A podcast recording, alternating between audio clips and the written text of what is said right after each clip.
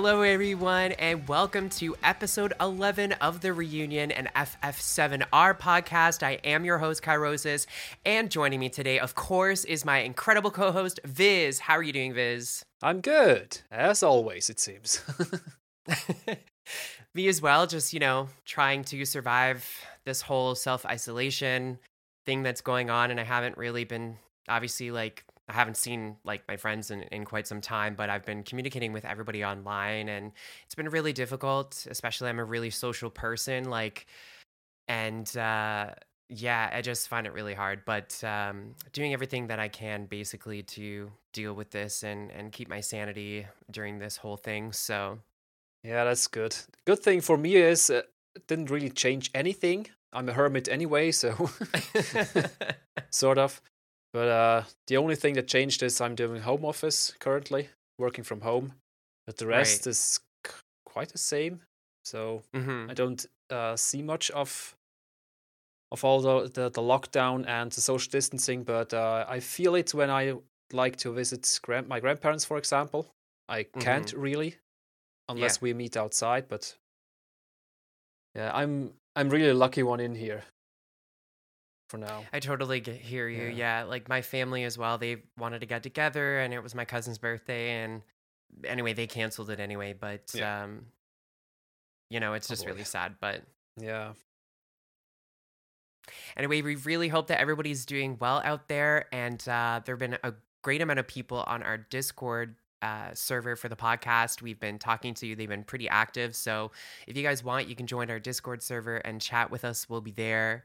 Um, so I just want to go ahead and shout out to everybody that's listened and subscribed to the podcast so far. So we're both super appreciative of everybody taking the time to actually listen and support us and spread the word about the podcast. Don't forget to like and subscribe and leave us a review if you really, really want to. We would really appreciate that. And that would help us jump to the top of the search um, results for your podcast platforms and kind of give us more promo there. So today is the day. It's finally come. We will be doing our draw for the Final Fantasy VII Remake uh, Digital Deluxe Edition. So I'm super excited about that. So if you entered for the giveaway, please listen for your name, username, handle, whatever you guys use to enter for the giveaway. I'm really excited for you guys. So that'll happen uh, after the break. So, for our first segment today, what we are going to be talking about is we're talking about the Final Fantasy VII Remake game release fiasco, our whole thought process on that, and also we'll be discussing our own release date plans for the game and our game release rituals that we might participate in when we actually get to finally play a game that we've waited for so long. Uh, during the second segment, uh, we will have a brief and spoiler free discussion on the Inside Final Fantasy VII Remake Episode 2 and Episode 3 that were released during the two weeks uh, between the release of our last episode and this episode. And we'll also be talking about the Final Fantasy VII uh, Remake character clips that we got this past week, and also a non spoiler final trailer uh, discussion that was released this past Friday. So we'll be talking about that, but we won't be talking about any of the spoilers.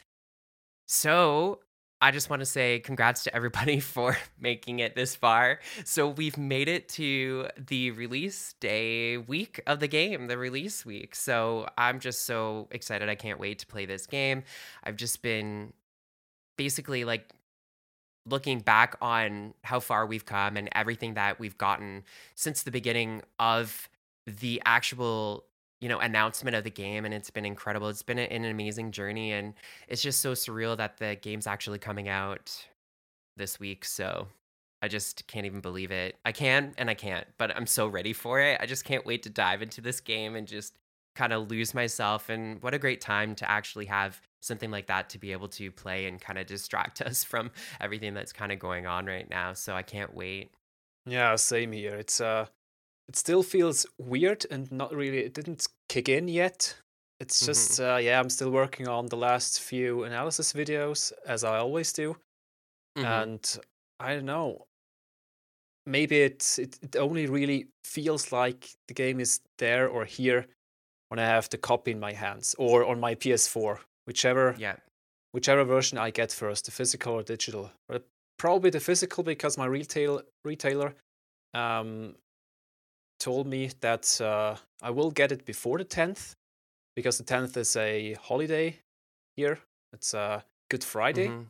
Yeah, same. So no posts, no, no uh, packages will be delivered on that day anyway. So it should come maybe on the 9th, maybe earlier, but I don't think so. 9th will be good because I still need time to finish up the videos. And when I get the game early, uh, I don't know. videos cancelled. Sorry, guys, need to play. no, I'll, I'll finish the videos. I'll. Uh, I'm ded- dedicated. I'm dedicated to Cosmo Canyon Observatory. I won't let you guys Yeah. down. well, we really appreciate how dedicated you are. Thank you. We really do. and I totally agree with you. I don't think it's gonna be. It's. It doesn't feel like it's real until, like, I actually get the copy of the game in my hands, and even then, when I open it, like, I still feel like it's just not gonna feel real. It's just not gonna feel real. Like, it's gonna feel so strange to just like open it, put it in, and then start start it up and start to play. Like, I just. It's in anyway. Yeah. It probably needs needs uh, the the title screen and the title melody to flood our senses to Yeah, actually get us into the mood. I'll probably actually just bawl bawl my eyes out. probably, yeah. Yeah. Somebody was like, "No, it'll happen like when you play the game." I'm like, "No, like honestly, I'm probably just gonna put it in and hear the the main like the main theme like of you know at the title screen, and I'm just gonna bawl my eyes out." Yeah. Uh, That could happen. Anyway, so here we go. So we are talking about the Final Fantasy VII remake early game release. So um, here's a recap of everything that went down. So basically, due to COVID 19, Square Enix made multiple posts on Twitter and their social media accounts stating that they were working hard with shipment companies to make sure that everybody got their would get their game on time. They later confirmed after a few days that they couldn't guarantee that everybody would get their copies on time um, on launch day. So they were doing their best um, to get them out so everybody would get them on launch. So they decided to ship the pre-orders of the game through the Square Enix store early for uh, Europe and Asia because I think that the distribution lines and the shipment lines, the shipment systems uh, in those continents are probably more strained than here in North America. I'm not sure, but um, apparently that's one of the reasons why they decided to go ahead and kind of ship those games out uh, early, just to guarantee that everybody got them. So Amazon then and other retailers were sending customers emails about how a delay in delivery could probably happen. I know that Amazon shifted its priority shipments to essential goods and items uh, due to COVID. So some people were posting online that uh, basically like it was like a screenshot of their emails and then it had changed the date to I think April 14th. So uh, people were pretty upset. Yeah, people were really upset. So they were like canceling their pre-orders or they just didn't know, really know what to do. So people were on the Facebook uh, Final Fantasy VII remake groups were kind of trying to help people um, help people out because a lot of the um, stores also were sold out of pre-orders. Like you couldn't pre-order a game, you couldn't buy it, you couldn't buy it. Like it would just said out of stock. So then some people were just kind of helping in the comment section, like, oh, you need to go to bestbuy.com and then because they still have copies and stuff like that. So it's it's been pretty crazy. Apparently, something similar is happening here. I didn't really uh, see or hear anything, but on at, on my retailer's website webpage, it said sold out. Uh, the Mhm. base copy, the base game, the digital, uh, the, not the digital, the um, Deluxe. the deluxe, the deluxe edition was still in stock, but not the base one, which is weird, Okay. kinda. But I had it um, pre-ordered months ahead, like last Mhm. year already, I think, sometime. So I'm still good, but uh, that it's been sold out is pretty strange. Probably also because of uh, a limited shipment uh, Mhm. from Square Enix's side. I don't know how it- all these uh, shipment procedures work, but yeah, I've I've seen this too. Probably other other stores as well. Maybe even GameStop had shortages. I don't know. Yeah, I know here in Canada we have EB Games, kind of like in Australia. It's basically just GameStop. Um, I, I checked their website as well, and it says out of stock. You can't Oh, even pre-order it. You can't find it anywhere. And same thing with Square Enix um, official online store. Like I, I logged in multiple times to just check and see what the update of the status was for my first class edition because I, I know like a lot of people were receiving theirs or they had shipped them early. and I was just curious to see. And I just checked on the store, and you can't even pre-order it or anything through Square Enix. It just says out of stock as Oh well. So it's crazy. Yeah, it's just been insane, and like people really want the game, and they can't find it. They can't find a copy. So I guess it's it's a bad situation for consumers, but it's a good situation for Square, which means that they can't print the games fast enough for everybody, Yeah. right? So um so that's good for their business, but anyways, um so the next thing here it says that somebody posted that they had four copies of the deluxe edition on the sub the subreddit for Final Fantasy 7 remake. We don't know how they got them. I don't know if they like bought them off the black market or if they had a connection like a distribution line somebody that worked there that took them we don't know. Anyway but it was leaked like the cover and everything on the subreddit and that guy eventually got a lot of flack for for what he was posting so he ended up deleting his uh, subreddit account. So and then people started getting their pre-order shipments early mostly in europe and asia and australia from what i can tell. Um, people started posting content online um, since they received the game early. So they were like posting pictures of you know the game cover and what's inside of the box and the art book and everything. And people out there received their games early were actually like spoiling things for people uh, without using precautionary measures and that's just not cool. Nope. so Not i was cool, really upset about that um but i i didn't like i haven't been spoiled but i just know what's been happening and just you know i'm on the subreddit quite often and i just see stuff that's posted even that like i didn't really want to see inside of people's first class edition people were sending pictures and i get it people are excited but anyway i i just i was just like no i don't i don't i just got off it immediately and was like no i can't i haven't been on the subreddit for a while because i'm just like i know i know that it's just gonna be like spoiler central right? So I haven't been there for weeks or even months. I don't know. Just uh, like shortly after the, the theme song trailer, Mhm. where stuff.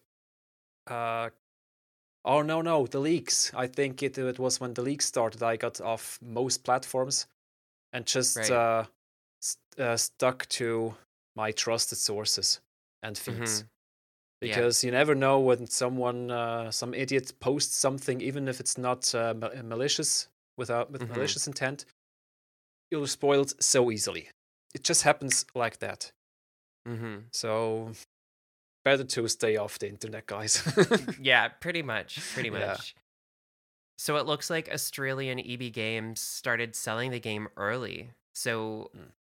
I could not find a source online to verify if Square Enix had approved them to be able to sell the game early or if they just took it upon themselves and they were just like, you know what, we're just going to do it. We're just going to sell it. Like, Probably, yeah.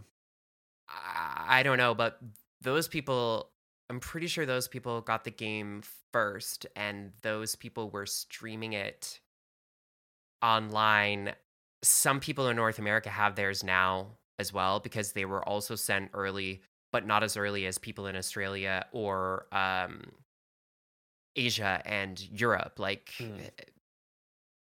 anyways, so there was an outcry from the Final Fantasy VII remake community, basically for Square to just go ahead and release the game early and the digital version of the game because people are upset because what's happening is people are posting everything online and people are getting spoiled and also people receive their games early even people that aren't spoiling anything and then just got their game early and they're enjoying it at home right like they've locked the game digitally so people who bought it digitally can't play the game early so people are just jealous and people are upset and the whole situation is kind of just it's just Yeah. a i feel like it's a bad situation all the way around right Oh, it is, yeah. because they're not going to release digital early Nope. and some people are not going to get their physical editions until after launch day like just like amazon and walmart and all the um, stores that are selling the game they've sent out delays to people who pre-ordered the game. And so it's basically impossible it's an impossible situation to be able to control so that everybody can get the game early. It's just impossible. So i just don't see them doing this. I don't see them releasing digital early. No, I don't think so. Yeah. So that's basically how everything happened. And uh, I kind of gave my own thoughts on this whole situation, but I did write some jot notes down here. So I just said, obviously, you know, given the circumstances with the pandemic that's happening worldwide, I do appreciate that Square made a statement being honest to people about not being able to get their game on time and then taking it upon themselves to ship them as early as possible so that this whole situation could be basically didn't happen, but it kind of created another issue Yeah. on top of that initial issue, right? Mhm. So, like I said, it's kind of like a damned if you do or a damned if you don't type scenario. So, if they sent them right before launch and people got them late, people would be upset, which is already happening. Like, Mhm. it's just out of their control. It's just a really bad situation and it's not a perfect system. And there's so many factors that determine when you're going to receive your copy of the game. Like, where do you live? Do you live far from Square Enix Distribution Center? Do you live far from Walmart Distribution Center or Amazon? Like, it all depends, right? There's so many factors. So, I just feel really bad. I feel bad for everybody who has to wait until the release day because there's so many people that have the game and I'm also jealous and even people on our Discord channel have the game and they've been Yes. playing it for like a week already. Yeah, They're like, here. "Oh, oh, I'm 20 hours in." I'm like, "What?" Like Yeah. 20 hours in like oh my god, I would I would I, I, would- I would just want to talk to so many people about everything I'm experiencing and you can't talk to anybody about it. So you're just keeping all of that inside, right? Like it's just yeah, I'm just not super easy. jealous. It's definitely not easy. It's the the thing is, uh, it's it's kind of uh, everything is upside down. Before, if they would have shipped, if they had shipped everything as normal, then maybe there would have been uh, some delays, and some Mhm. people would have got them late, like uh, after the weekend on the fifteenth or sixteenth, which would have sucked. But most Mhm. people probably would have gotten it on time, especially those who pre-ordered digitally. And now it's shifted that some people just get lucky and get to play Yeah. the game early, and I think it's the minority that get to play it early, and the majority has to wait. Mhm. So those who have to wait, um, I don't know. It's it's just, just shifted around, and I think the minority is being uh, taken care of, and the majority is uh, being kicked in the balls, or whatever, Mhm. wherever it hurts. So, uh, ah. but me personally, I I don't care as much because I still have work to do until the tenth. So for me, it's fine, but for many others, it's it's excruciating. And also, one of our uh, Discord members, uh, moderator, even has the game since April 1st, two others Mhm. too. And uh, our moderator has finished it today now. oh my But- god, are you serious? Yeah, it's uh, I think he played it nonstop. wow. anyway, uh, he, he's, he's been extremely quiet since then. Didn't practically said anything, not even uh, how he think he, it is or how long it took, just nothing. And that I'm really gl- uh, glad and grateful that he didn't say anything at all, which is good because even if if one someone says, "Oh, it's uh, I finished it in in 30 hours already," oh, uh, I really love it, but the voice acting is not that good, and stuff like that. It Mhm. already creates this this this this image in your head, this um this how do you call it, like a uh, like a bad voice on your right shoulder or something, like a, a devil that Mhm. grows inside you and just says stuff to influence you. And when you yeah, play the true. game, your experience will will be tainted in one way or another. And that's why I Mhm. I will try to keep away from everything. Even uh, reviews, I heard they come in tomorrow. The first reviews, Oh, really? or previews, or Oh, whatever. okay. Yeah, like uh, all this, uh, all the me- uh, games media that uh, got the review copy. Right. And no, I will completely ignore everything until I play the game myself. Same. Yeah. Yeah, I'm not gonna read any of the reviews until after I get the game and I've played it for some time Mm. because I just don't want to be spoiled by any of that stuff, and I don't want to have, like you said, I don't want to have somebody else's opinion Yep. kind of taint my outlook on this game and my experience because I'm gonna go in with like preconceived notions Exactly. That's that's what I, what's uh, search for: preconceived notions or preconceived thoughts or whatever. Yeah, exactly. Yeah. Just like other people's expectations and just their opinions on it when I'm going into it, you know? So I totally agree with you. And it's so crazy because in this situation, in a, in a normal circumstance, like this would never happen, right? People Nope. bought digital because they were just like, I'm preparing myself for the worst. I'm Yep. preparing myself because usually if you buy physical, you don't get it on launch day. Like they Mhm. try really hard, but every time I've ordered something from Square Enix store or I've ordered it even at like EB Games and they ship it to me, I never get it on launch day. I, I never do. I, I always got it like the day after the earliest. I think there Oh, was one time when I've ever got something on launch day, um, which is when I ordered Final Fantasy 13. I remember I did get that on launch day. I got home from school because I was in uni- university and it was like on my doorstep. And I was Oh, like, nice. sweet, this is awesome. Yep. But every other time, it's never happened. So people have just been proactive, like, no, I'm just going to order digital Mm. and then I don't have to worry about any of that. But then the opposite has happened where Yeah. everybody got their physicals before digital because digital is tied to the release date. It's just like the only time that this situation would even happen is Yeah. like when there's a worldwide crisis, right? Like that's it's actually crazy um when you think about it, but What's interesting is that my retailer usually shipped the game like one or two days early in uh, in the past. Mhm. It happened a few times. Um, that's why I usually ordered there. But now with digital, there's also this uh, preload feature that you can preload the game like one or two days earlier, so that you have it downloaded when uh, it's it gets unlocked and you can play it. mhm, yeah. And now it's even even worse because many people have already played it or are still playing it and you have to preload it's on your system but you can't play it still you have to Mhm. watch the, the countdown the timer on uh, on your home screen and it's ah yeah. uh, It's just like taunting you because Yep. the icon is there and there's a lock symbol so you can't or a Yeah, timer like you said so you can't play it. Um yeah, that's I, I understand why they do the preload feature, right? Because it's like trying to not put a strain on Sony's servers Yeah. because everybody if everybody has the game like digitally and it downloads all at the same time, their servers are just gonna bottleneck, right? So everybody's gonna Mhm. have like crazy long wait time. So I understand that. But the issue with that, now moving on to something else, um, is just if people bought both, let's say they bought physical and digital, and their physical comes late, well then they they can you know always they can always get a refund because they've already gotten the game and they're like oh well i don't really want it they just have to leave the wrapper on so they have that option they can be Mm. like oh i'm going to return it to you know GameStop or Walmart or whatever. Like as long as you don't open it, you can return it and they do have certain return like refund policies where it's like 30 days or something upon Oh, receiving nice, it, which is great.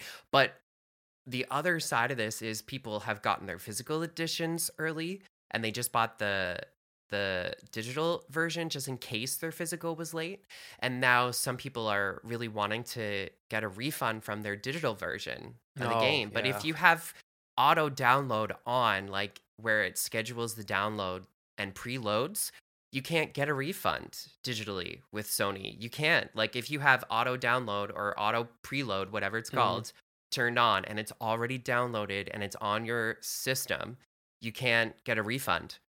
yeah that sucks Which is just crazy in this Yeah. situation because so many people got their versions early. And I know people like, you know, I, we know the same people on the podcast Discord, like they've said that. They've said, well, you know, I got my physical early and now I kind of regret buying digital because I want to get a refund. And now I can't because it's preloaded.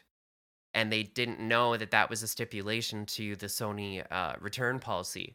yeah So it'll be interesting to see how Sony is going to react to this, if they're going to abide by that or make an exception to this because of everything that happened with this game. I'm not sure. If you reach out to Sony support, they'll probably be able to help you and probably issue you a refund. But some people don't care. They bought both anyway because they're like, I want physical and I want digital. Like people don't care. That's totally fine. But this is for a select few people who were planning on getting a refund, basically. Um, Mm. and I, I luckily I didn't pre-order digital. I didn't pre-order digital. I was just gonna wait until the day before the game comes out, like on the 9th, and I'll be like, oh, my first class edition is lost in the mail. Okay, screw it. I'm just gonna buy Yeah.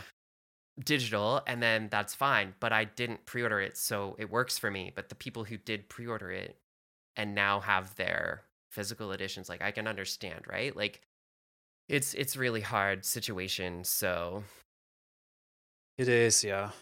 Well, for me, I have pre-ordered both anyway, and I want to keep both because if uh, I only have digital and something happens with the PSN or I can't log in and it's I'm locked out or anything like that, then I can't play it and it's crap. But if I have the physical, I can play it anyway. But um, having the physical, and if something happens to that one, like disc breaks or scratch or whatever, I still have the digital, so I'm I'm safe either way. yeah, that's so for true. me, it's uh, I need both as a backup. Yeah. Yeah. So some of the people that did get the game early who are streamers on Twitch, they did stream the game like live when they had it. so obviously there's been an outcry online. There's some professional streamers out there and content creators that have posted some very heated um, posts about this situation and I totally agree. Like what are you doing? I don't understand. Like like what I- just don't understand the thought process. And then they got their accounts banned on Twitch and they were complaining about it. And I'm like, but how do you have any say on any of that? Like, how do you, like, your opinion doesn't matter. You knew, you knew the rules. Like, you had to have known, like, oh my God, I got the game, you know, a week and a half before release date and I'm going to stream it online for the whole world. Like, what did you think was going to happen? So I'm glad that people got banned and I'm glad that Twitch put their foot down and I'm glad that Square Enix put their foot down too Mhm. because it's just this is what we've talked about previously on other episodes as well with like the leaks and everything, right? It's this shock value that people are into now. It's like this big thing like, "Oh, I have to do this first before everybody else because Yeah. that's what's going to make me known amongst the community. Exactly. Like people are going to know me because I'm streaming it like before everybody else. I'm the first one. It's like no, but now you're gonna you've ruined your reputation. Like nobody's gonna watch your stuff anymore, and you're you you're banned now. Like people are not gonna look at you in a positive way. It's gonna do the opposite. Yeah, and it ruins the experience for others. Well, if you exactly. but if you click uh, a stream that says Final Fantasy VII Remake, then uh, well, it's your own fault. Unless it says demo and it's not the demo, then it's uh, exactly. false advertisement. Or if it says, well, I'm streaming Animal Crossing, and then uh, after like 15 minutes, oh, whoops, it's uh, Final Fantasy VII now. uh, yeah, no. Reported, banned. People don't even usually put those things in their uh, thumbnails or whatever. Like it's always like shock value, like clickbait. Yeah. stuff. So people could click on it and think that, oh, it's a new trailer, or I don't know, like maybe they're replaying the demo or something. And Yeah. And it's not like they're just like actually playing through the real game. And then people are like, oh my God, like I didn't want to see that. So yeah, it's Mhm. just not a good situation, people. Just just don't be a dick, okay? Just don't. Just Yeah. just stop. Just stop what you're doing and reflect and honestly ask yourself like is this what I should be doing right now? And the answer is no. So don't. Don't Yeah. spoil it for anybody else. You know, and there's people like we've already talked about that got the game early and they've been super respectful. Like eh, they're playing it, they're not talking about Yeah. it you know or if they are it's in the necessary channels in our discord server like the oh, spoiler Oh, yeah. channel or something you know like Exactly. that's where that's where you can go if you want to be spoiled and you don't care then you know what click on that spoiler channel talk about it till your heart's content whatever you guys want to do as long as it's not you know you're not putting it out there to spoil everybody else like you're just being respectful you know so Yeah, and even Yeah. this, this the Square Enix, or I should say, the Final Fantasy VII Remake Twitter account tweeted out, "Please don't spoil spoil the game for anybody. We have material usage license. Please adhere to that." And in there it Mhm. says explicitly, "Nothing. Do not stream or whatever before the tenth, April tenth, because that's the official release date. Nothing is allowed before that. Nothing that's that's been everything that has been officially revealed is okay, like trailers and stuff and the demo. Mhm. But everything else nada.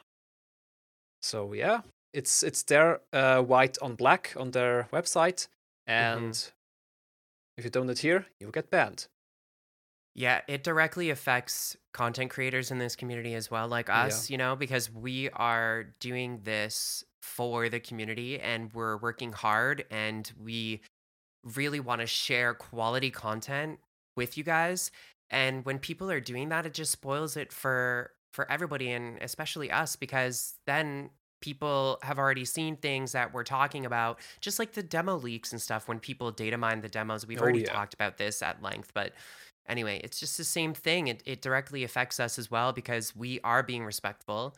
We mm-hmm. aren't spoiling anything, but we've decided not to talk about any spoiler stuff because we want to be respectful to our audience and everybody that's, you know, listening and everybody in the community. And that's our choice. But if you want to spoil yourself, there's a bunch of spoiler cast stuff out there that you can access. Oh, you know what I mean? Are. But then when yeah. you just spoil it for everybody else and not us, cool. then it's just anyway, it's just not a good situation. So, what's also uh, in addition to that, uh, because many people already can play the game and know stuff that we don't. Mm-hmm. And if we put out content, especially theories or predictions or whatever, then uh, some people already know the answer, even uh, can can confirm or will debunk. Mm-hmm. And some some idiots probably also go into the comment section say, "Ah, oh, ha, ha, this is not, this is wrong. It's actually like this," or "Oh, oh, right, you're you're good. You've confirmed this," or something like that. And no, just just just keep quiet. and this is also affecting uh, many channels. I've heard um, Soldier First Class talk about it. That uh, it's this whole thing threw a wrench in his um, release plans, yes. and he had yeah. to rearrange um, plans for videos. So it's it's kind of crap. Mm-hmm. It's it's not fun. But um, since I already recorded uh, my analysis for the first Inside FF7 remake documentary, um, I'll just continue with that. There's still episode or part three and four of this mm-hmm. analysis mm-hmm. due. I'll just release those no matter what happens, and we're good. So I'm glad that my schedule is kind of set already.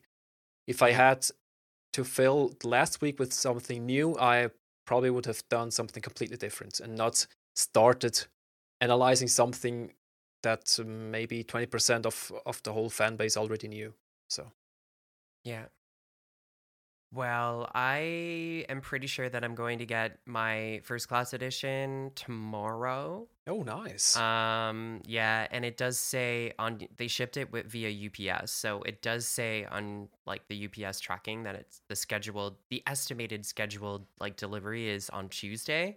But when I called, because I called to ask to see if I could actually pick it up at the distribution center in my city instead of like waiting for them to kind of put it on a truck and drive it to me like i don't mind just driving down there to grab it you know what i mean yeah. if it means that it's going to cut down a day of me receiving it and she told me that it, i it says on her system that i would i'm going to get it on monday but if i get it on monday like that's awesome i'm going to be busy editing this episode so i'm not even going to be able to like open it yeah and just really dig into it right away because i'm going to have to get this episode out. So, mm-hmm. and I'm going to do that because this is important. You know, I want you guys to have content that you can consume during this week of release. You know, there's going to be a lot of stuff going on, and you guys are going to really want to focus on this game even more so than you probably already have, you know? So, it's important for us to get this stuff out for you guys. So, um, and then when I'm done doing that, I'm just gonna probably go and veg on my couch and do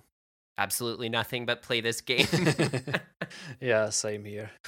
Which is brings us to our next thing that we're talking about. So we're talking about our Final Fantasy VII remake release day plans um, and rituals. So uh, I'm not sure, Vyzz, like, what are your release day plans for for the game? All right. So my current plan is um, starting my playthrough on the 10th, as it's mm-hmm. intended. And since I'll be recording it for you guys and uploading everything, the whole playthrough to my second channel, Cosmo Canyon Universe. Mm-hmm. I'll just keep recording, recording, recording, and I'll try to upload one or two episodes per day, like the full ones. Okay. And but I'll probably be through with the game. I hope within a week or something. But the uploads will then just follow regularly. I just don't want to spam everything and like Yeah. uh, spread out the upload schedule a bit so that it's it's much easier to consume and you have something to look forward to every day. Right. And whenever my editor has uh, has the time and is finished with uh, her own playthrough, then uh, successively the highlight videos will go up on my main channel, which is like maybe 15 or 20 minutes per episode. It just shows the highlights, mostly analysis stuff and cool moments or whatever. And that will be mo- most of uh, the content for the next few weeks. Mhm. And after that's done, and I have time again to dedicate to analysis, then I will start asking my supporters what they want to see next, like uh, character combat analysis, location analysis, or talk about uh, predictions for part two or whatever that is. I'll have I have a whole list Mhm. of uh, potential uh, topics, and then I'll successively just uh, bring out probably one one video a week over the next months, years. We'll see. That's the the big the big long term plan. But short term is just Yeah. play the game as Yeah, as, as fast as I can. yeah, I was just about to say I was gonna say, but that sounds like a lot. yeah, it is. It is. Yeah, but I, I really try to get through the game as fast as possible while still being extremely thorough and look at everything. So my first playthrough will probably be 60, 70 hours or something hmm because I want to take a look at everything and analyze everything and just catch everything for, sure. you guys. And this will take a while, but I also don't want to take too long because I also want to to read and watch the reaction of others and what others others think. Uh, talk Mhm.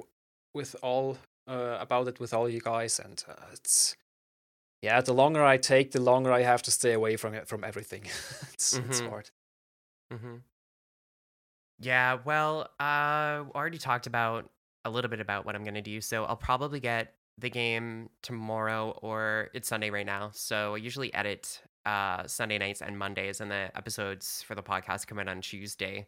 Um, so I'll probably get the game tomorrow, and I'll be editing, so I won't be able to play it a lot. I'll probably pop it in and play through um like the first bombing mission or something and a little bit after that maybe um and then the episode for the podcast will come out on Tuesday and I was thinking what I would do is probably stream uh Final Fantasy 7 um Advent Children like a watch party we could have together. I was thinking on Facebook and on YouTube for the podcast. So I'll be sending out information on our socials for the podcast about that so you guys can tune in um, for that.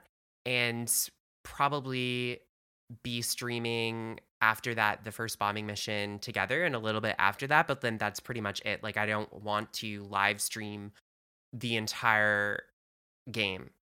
You know what i mean? Like obviously Mm. i can't do this until the game comes out. So when it comes out this is pretty much like what the plans are. Probably a countdown to april 10 like you know, for two hours, like on April 9, we'll just watch Advent Children and we'll be on there talking on the Discord and stuff like that. I'll be on there as well Yep. for a countdown. And then when the game releases, it's 12 a.m.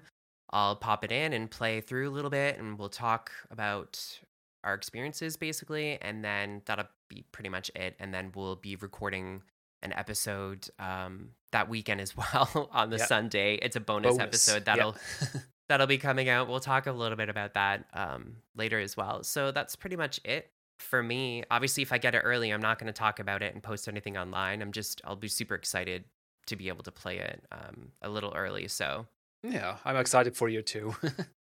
do you think that if you are you going to get your physical edition early? Do, do you know? Like, have you checked the tracking for that or? There's no tracking yet, and I, as as mentioned before, I asked my retailer if they ship it early or not, and Okay. if they know when. And the only answer I got is I will get it before April 10th. So 9th the latest, maybe earlier. But Okay. as as said, I have uh, enough stuff to do, like my usual day job, work, and getting out the la- la- last two videos, and the th- the second, the fourth, and last uh, analysis video before the game drops will release on the 9th too. So Mhm. there isn't really much time anyway. But what I can do is prepare all the, uh, the the settings and the setup and everything for recording the playthrough so that I can just get up on Friday, get ready, get settled, and just keep recording hour after hour after hour after hour. Yeah. So if you get it early, do you think you're gonna play it early, or are you just No. gonna wait until the tenth? As said, I, I need I need to wait until the tenth because okay. yeah, I need to finish up uh, stuff first. Even if I get it tomorrow. right. Yeah, Joe, I think it was Joe in our in our Discord said that somebody had received theirs early and Mm. they didn't even play it yet. Like she she Yeah. was like, "Why? what Like are how you doing? Just play it. like you got it early and you're playing like yeah. Resident Evil 3 remake or something, which I understand that's fine. Like Yeah, sure. I, I also want to play that. Like I'm not going to play that though until I'm done Final Fantasy 7 remake. Like at least I have something that I'm going to play when I'm done this game. Mm, true. You know, and I'll probably go back and replay the remake again, like Oh sure, for sure. so, like multiple times when after. So yeah, I know. I so you're kind of like that guy because you're like, I'm gonna get it. I'm, uh, if I get it early, I'm not gonna play it. It's just gonna be sitting there staring at you, like Well, play circum- me. it's the circumstances that forced me to. Because if I yeah, let's say I get it tomorrow, and after Mhm. work I just pop it in and start recording, then uh, the videos won't be released. I just wouldn't see be how able to. committed you are. You're Yeah. so committed. That's so crazy. You waited for this game so long. If you get it early, you're still you're just you have so much restraint. Like you're not even gonna play it. You're just Yeah. gonna be like, no, I have to do the work Yep, for work first. my exactly. So, yeah. well, we appreciate that. Oh, thank you. So, some of my rituals for release date games. So, I just listed a few. So, I like to pig out on candy and junk food. so, I always go to the store and I'm like stocking up on candy and drinks and snacks and usually that's what I do and then um it depends on what game it is. So what I do is like I format my PS4. Um I do have an SSD drive in my PS4 Pro and I haven't like formatted it in a while, so I'll probably take that out and update the firmware and I've started the process of transferring my save files to a USB stick. Um I'm one of those people who's not a PlayStation Plus subscriber. Oh, me too. I never play any multiplayer games on my PS4. I only play those on my PC. So I I don't have a PS4 Plus um membership. So you could just cloud save, right? And I have used it in the past because I have had it, but I haven't renewed it in a while. So I have to use a USB stick. So pretty much that's what I'm probably gonna do this week is I'll just format it and make sure that it's nice and fresh for when the game comes out and um i'm not sure if that'll help it run better or anything but we'll see maybe help it boot faster it already boots really fast anyway but maybe it'll help it a little bit because there's not as much like data being used on it so Maybe, yeah.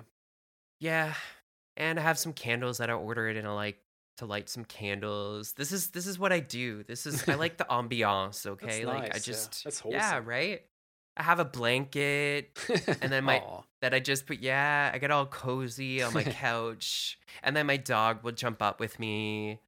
And then he'll just start to like cuddle with me. And then I'll be like, oh, this is really nice. I can't wait. I'm super looking forward to it. Yeah. And I'll probably make cool. some some beverages and enjoy some bevies. yeah. Yeah. What about you? Um, nothing special here. I just make sure that everything. Nothing like runs. that. Nothing like that. Nah. and uh, this time it's even worse because uh, because of how my room is set up, uh, that I can record myself with camera. I have to sit in front of my computer and on my gaming chair, so um, it's not really cozy at all. I just sit there, Mhm. look into the camera and the screen, and just play the game. That's basically it. I just need to make sure that everything runs, that uh, everything is updated, that Mhm. uh, recording works, that the t- uh, I can sync it up uh, right. Like this time, I Yeah. want to record the, the camera and the game separately, so that I ha- that I have uh, camera-less footage for later for the analysis videos, so that I don't have to play through the game again and capture it again.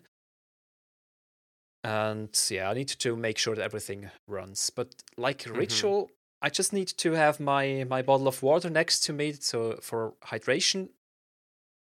That's about it. And if I need to eat something, I take a break, go eat, then keep playing. If I need the break to go out and uh, use use my legs a little bit to get fresh air, I Mhm. go out, come back home, keep playing. It's like the usual stuff. Just instead of working on videos, I'll just play the game. Yeah. That, that's that's about it. So I'm I am pretty much a pragmatist, but yeah, this this is what works for me.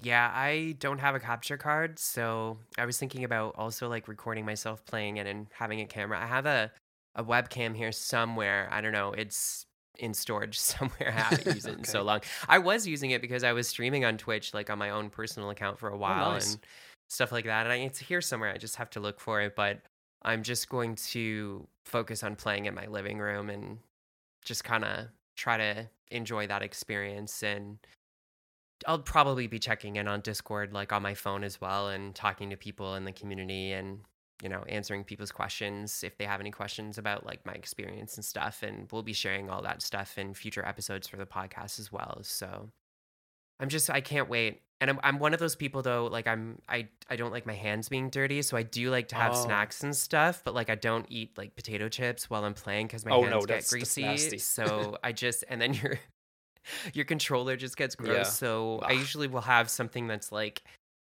candy that has a wrapper around it that I can just kind of like unwrap and then put in my mouth and then I don't exactly. have to touch anything, you know? Yeah. So I'm kind of OCD with that.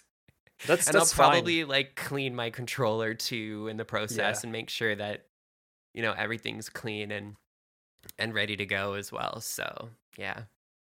Yeah, that's cool. What I just a thought about now, um, on our Discord server, we created a whole new category for uh, the Final Fantasy VII Remake Part 1 release, Okay. and one channel for each chapter. Well, for now, just 20 chapter because we don't know how many chapters there will be. Right. But uh, we have a channel for uh, channel selector, so to speak, and we can click on reactions to apply yourself a role that unlocks a chapter. So let's say you started with chapter one, you click on on on the, the reaction, you get the chapter one role. Then you can just talk in chapter one to like uh, tell your about your experience or ask ask about the experience of others or ask something. Oh, did you did you find that or uh, did you see that too or something or, or ask a question because you're stuck or, uh, Mhm. in chapter whatever let's say chapter 6 or so or maybe you, you can't find a side quest you know that's there or anything and when i start to play through i think i'll take uh, i'll make use of this feature and just uh, post in where i currently am just to, to let people know uh, where i currently am in the game and what i maybe picked up what cool moment i had in this specific chapter. And I think that's the the only way to keep in touch with with uh, Discord, with people on Discord, to uh, and without getting spoiled. Because when I'm playing the game, I don't want to have by accident being spoiled in another channel. Just just a Yeah. minor thing that's technically not a spoiler, but for me it is. So Yeah, I, I like do that. I like that a Mm. lot. Yeah, that I I do. I really like that because then people can just chat about what they want to chat about in that specific chapter of the yeah, game. exactly. Because if you just put it in a normal like text channel like a like a general one, then Yeah. people are going to be like spoiled, right? So it Yeah, does make sense. I do like that. And the Mhm. same thing with our podcast Discord server as well. Like people were asking kind of like oh, can I say this in here? And I was like, no, just put it in the spoilers channel. If exactly. you really want to talk about the game because people got it early and they want to talk about it, that's totally fine. Like, just don't put it in the Seventh Heaven pub channel, please, Yeah. because that's where we're hanging out for general chat. Just don't. Yeah, just don't. We're just hanging around Seventh Heaven, okay? We just want to have a drink. Like, we don't want to talk about no spoilers. It's supposed to be chill. Like, come on, guys. Yeah. Come on. All right, guys. So we're gonna take a quick break, and when we come back, we are talking about the Inside Final Fantasy VII uh, Remake Episode 2 and 3 that we got. We are also having a non spoiler discussion about the final trailer that we got this past week and also the character clips that were released about the game. And we will be doing the digital deluxe edition giveaway draw as well. So, all that and more after this.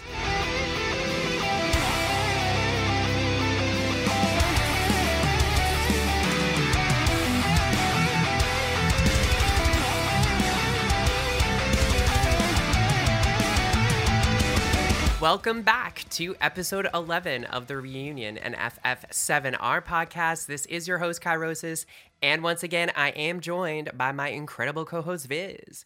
So, if you guys don't already know Vyzz, I don't know how you don't know Vyzz because he's that amazing. Come on, what's your problem? Anyway, if you don't know Vyzz, he is the creator of the Cosmo Canyon Observatory YouTube channel. He does incredibly detailed analysis videos on pretty much everything that we get about the Final Fantasy VII Remake. And I just want you, Vyzz, to tell us a little bit more about what you do. Well, I think you just uh, summed it up pretty nicely because that's pro- probably the only thing I do right now, analyzing everything that, uh, that's been released for Final Fantasy VII Remake, except the few latest things because that's too spoilery for me right now, and I'm mm-hmm. already uh, swamped with uh, the backlog, but that's okay. And everything that I uh, can't cram into a full analysis video because those things take a lot of time. Uh, mm-hmm. Uh, I try to release like little snippets of analysis on on our Twitter channel. That's at cc underscore observatory, and usually I also post those on our on the community tab on YouTube channel. So please check that out regularly for little analysis, like uh, a few screenshots I take with uh, arrows and some descriptions. Mm-hmm. Or sometimes I al- already uploaded two short videos to visualize something in motion, but those are uh, like unlisted videos, uh, which I only link in, uh, in the community tab and upload to Twitter. But those are uh, essentially just analysis gems, I call them, or CCO gems. Mm-hmm. Like just just little explanations, just little uh, hints or uh, cool things I found that yeah didn't make it into a video because of time constraints. So and I think people like those, and I'll keep doing those even after release like if I play through and uh, find cool cool little things, I'll just post them on uh, on the Twitter account and the community tab on YouTube to keep you guys like informed and that you also kind of know where I'm at currently and what cool cool things I find. Not sure if this constitutes spoilers or something, but I yeah, maybe I'll tag those as spoilers, I don't know. We'll see. Yeah, guys, so if you haven't yet, uh, checked out Vyzz stuff on Cosmo Canyon yep. Observatory, you need to. It's a great community. Um, the, the, Discord server community for your your channel is incredible, and everybody's so welcoming. And oh, you know, especially yeah. Right now, like everything we're dealing with. So it's kind of isolating, right? And it separates us from each other. But we do have social media and we do have Discord channel for the podcast and also for Vyzz's um, Cosmo Canyon Observatory. So you guys can join anytime there and uh, join in on the conversation about you know our our favorite game and everybody's amazing. So you guys should really really check uh, Vyzz's stuff out. It's incredible. So.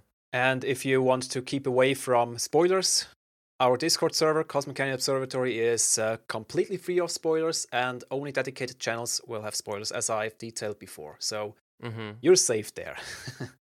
yeah, and same with our podcast Discord as well. Exactly. Yeah.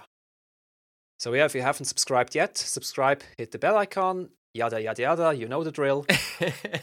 Join all my channels. I think I have uh, put all all the platforms into the YouTube video description even in the YouTube channel banner, and you should find all platforms there.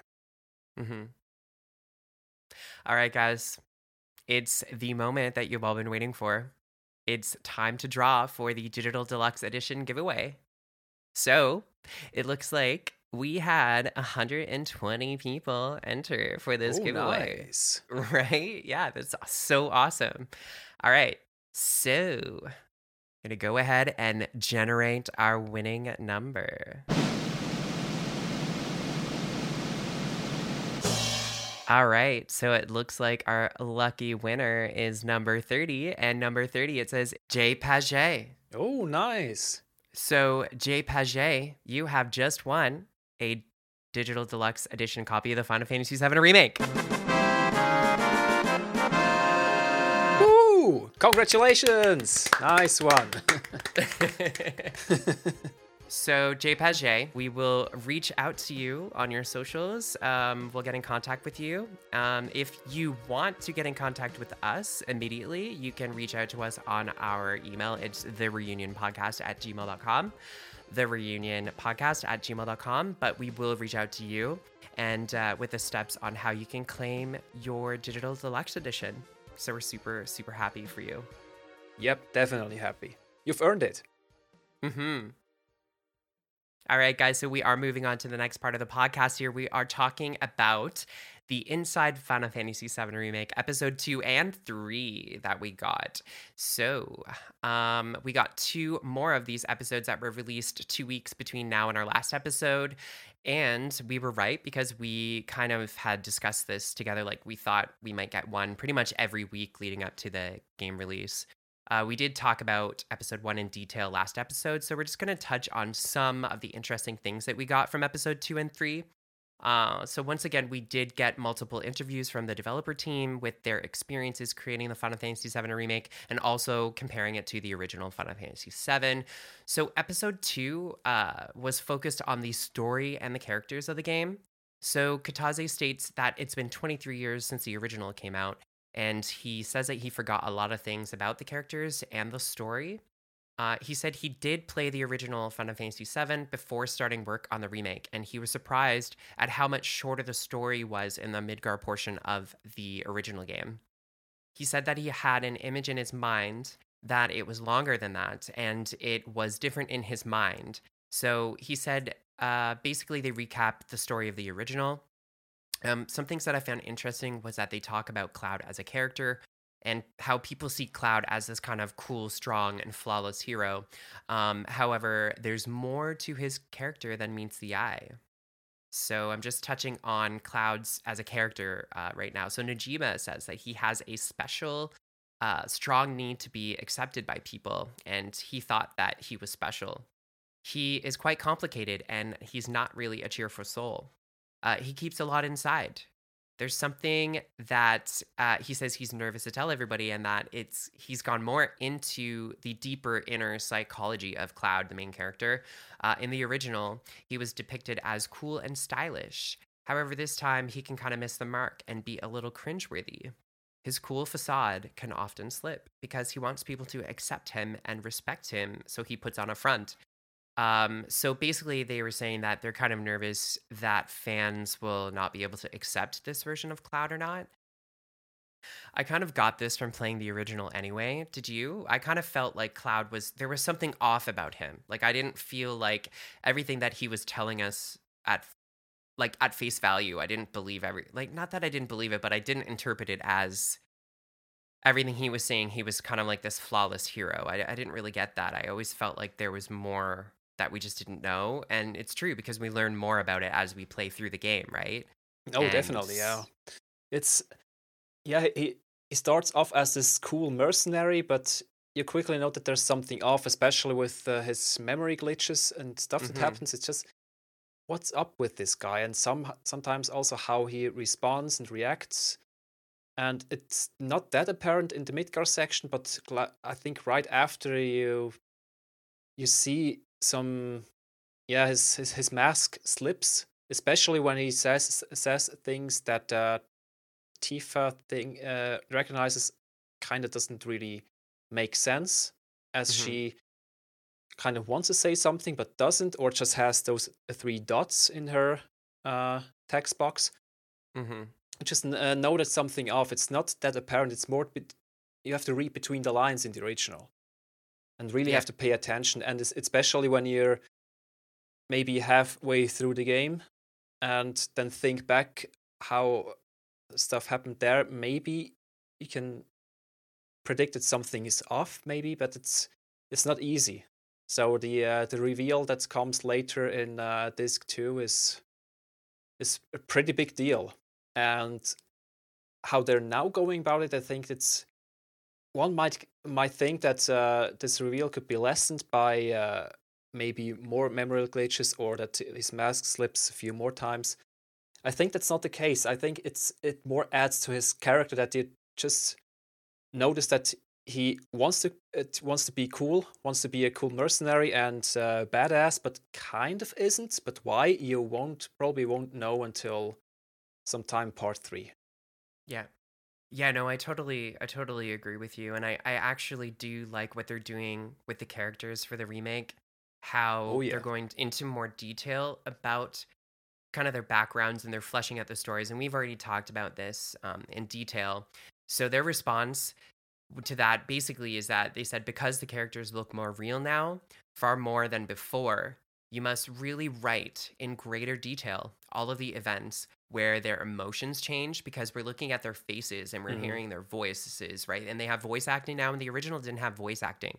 So it was like they had to think of new ways to kind of switch things up and change the dialogue and stuff that fit more into us just kind of looking at them in high definition and seeing their facial expressions and hearing their tone of voice and you know inflections and when they're talking and stuff like that to communicate um, more of the story and their emotions and stuff basically Yeah, they weren't able to do that in the original right so even though like you said this was there it's just that you kind of had to not search search for it but you had imagine. to kind of yeah, yes, you you, had you to had imagine to it. imagine it. You had to imagine it. And some people, they just look at things with, you know, at face value, right? Like, oh, this Mhm. is what I'm being told in the story. This means that that's what it is. Because why would this? Why would the game lie to me? But we find out that Cloud is a flawed narrator, right? Like, yeah. it's not the way that Cloud remembers everything is not how it happens. Nope. it's switched not- around. Yeah. right? So, but that part of the original was hard to follow. Like, especially too if you were young and you were a oh, kid Oh, yeah. going through this game, right? Like that was hard. You like for me, I had to look up things as much as possible because I I list I missed little things about the story that really were intriguing and really like gave me a better understanding. Um, Well, the faulty translation didn't help either. so in, even in That's German, it was off at times. yeah, there was a few things in English. It was like Yeah, what? It was so weird. it was weird. And yeah, Cloud as the unreliable narrator is yeah really threw people off. And it, I think it's a great concept, especially when uh, pulled off well. And I think they pulled it off Mhm. well in the original. If you Yeah. again just ignore the faulty translations but in, in the end it's it's pretty cool and if you pay attention you notice that something's off that he might not tell the whole story or not the truth and that something's not right but you have no idea what and it just it's it's this this feeling that keeps nagging at that that keeps you playing and you want to know more about this part you want to know more if it's why why is he leaving this part out and this other part not and Mhm. why is isn't Tifa saying anything or why is she reacting that way? And it's intriguing Yeah. all the way through. That's it's really Yeah. uh, genius. Yeah, and Tifa's reacting. There's so many factors that have happened to her in her life, right? That yeah, they don't touch on until later. Like you don't know. You just you're just told that they're Exactly. friends. So you're like, oh, okay, and then you're like, oh my gosh, like, which is like the next part of this video. So they did Mm. talk about Tifa a little bit. Um, they gave a little bit of background about her story. So it says that her home was destroyed and her father killed, and since then she's lived for revenge. So she's unsure where to take that revenge. Uh, and she's unsure if she should actually take that path. She's unsure if violent actions are a good thing or not, and she's a little torn at the beginning of the game. which we've seen in Um, the trailer, like uh, his her "I'm trapped" line in the Mhm. uh, E3 trailer. It's exactly Yeah. that. It's exactly how she feels. It. She wants revenge. She wants Shinra to pay, but she also doesn't want to uh, have s- innocent civilians involved, which they did. it's uh, Yeah. yeah. Yeah, and she probably also is conflicted inside. Like she doesn't want to do those violent things because she doesn't want to do those things, right? Exactly, Like and Yeah. give power to those emotions and and and uh her revenge, you know? But um and they did a really good job like animating her face, like Oh yeah. I for so too. showing those emotions, right? Because those are really hard emotions, like even for actors, like human actors when they're Mm. acting to do those things, like that's it's there's layers there, right? It's really difficult to be able to do that. I think that they they did a really good job.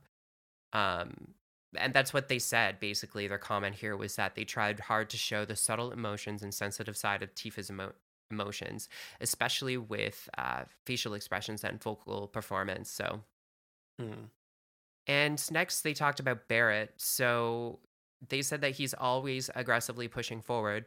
Um, he feels like he has to take the lead and from the front and then pull everybody along with him. He often gets heated up and can be led by his emotions. This is why people are complaining. Like people are complaining about the voice acting work for Barrett in the remake, but like, you know, we've talked about this at length in Yeah. previous episodes as well that I think it's just his him as a character, you know? Like he's kind of like in no bullshit mode, right? Like Yeah.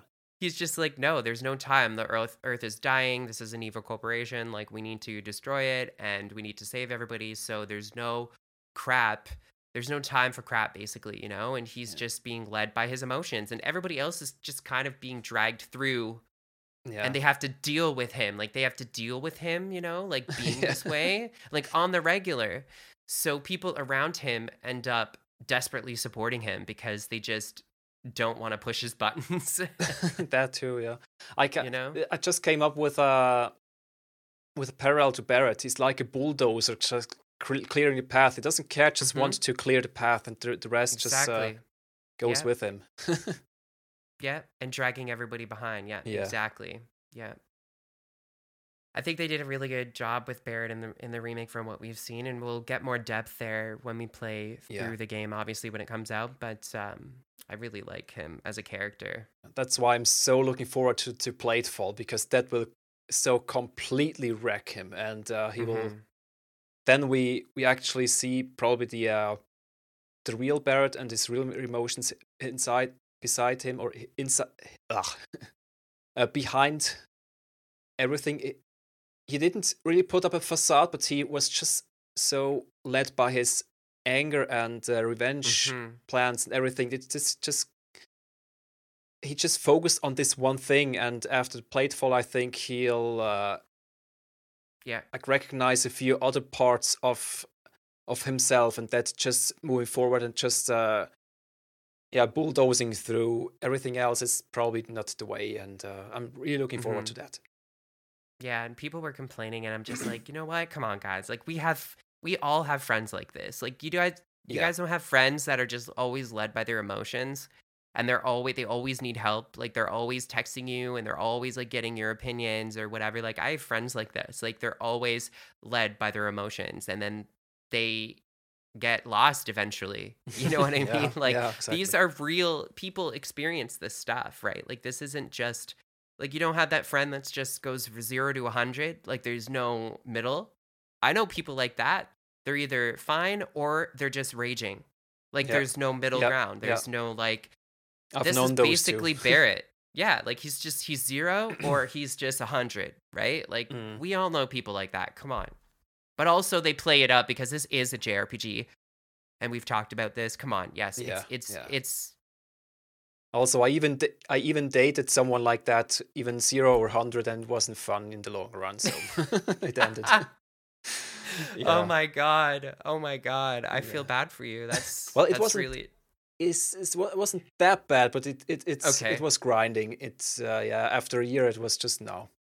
I feel like you're the complete opposite. So you're just like Yeah, yeah. I'm always at You're- around you're- fifty you're- or something. I don't know. yeah, you're be you're you're being dragged behind the bulldozer.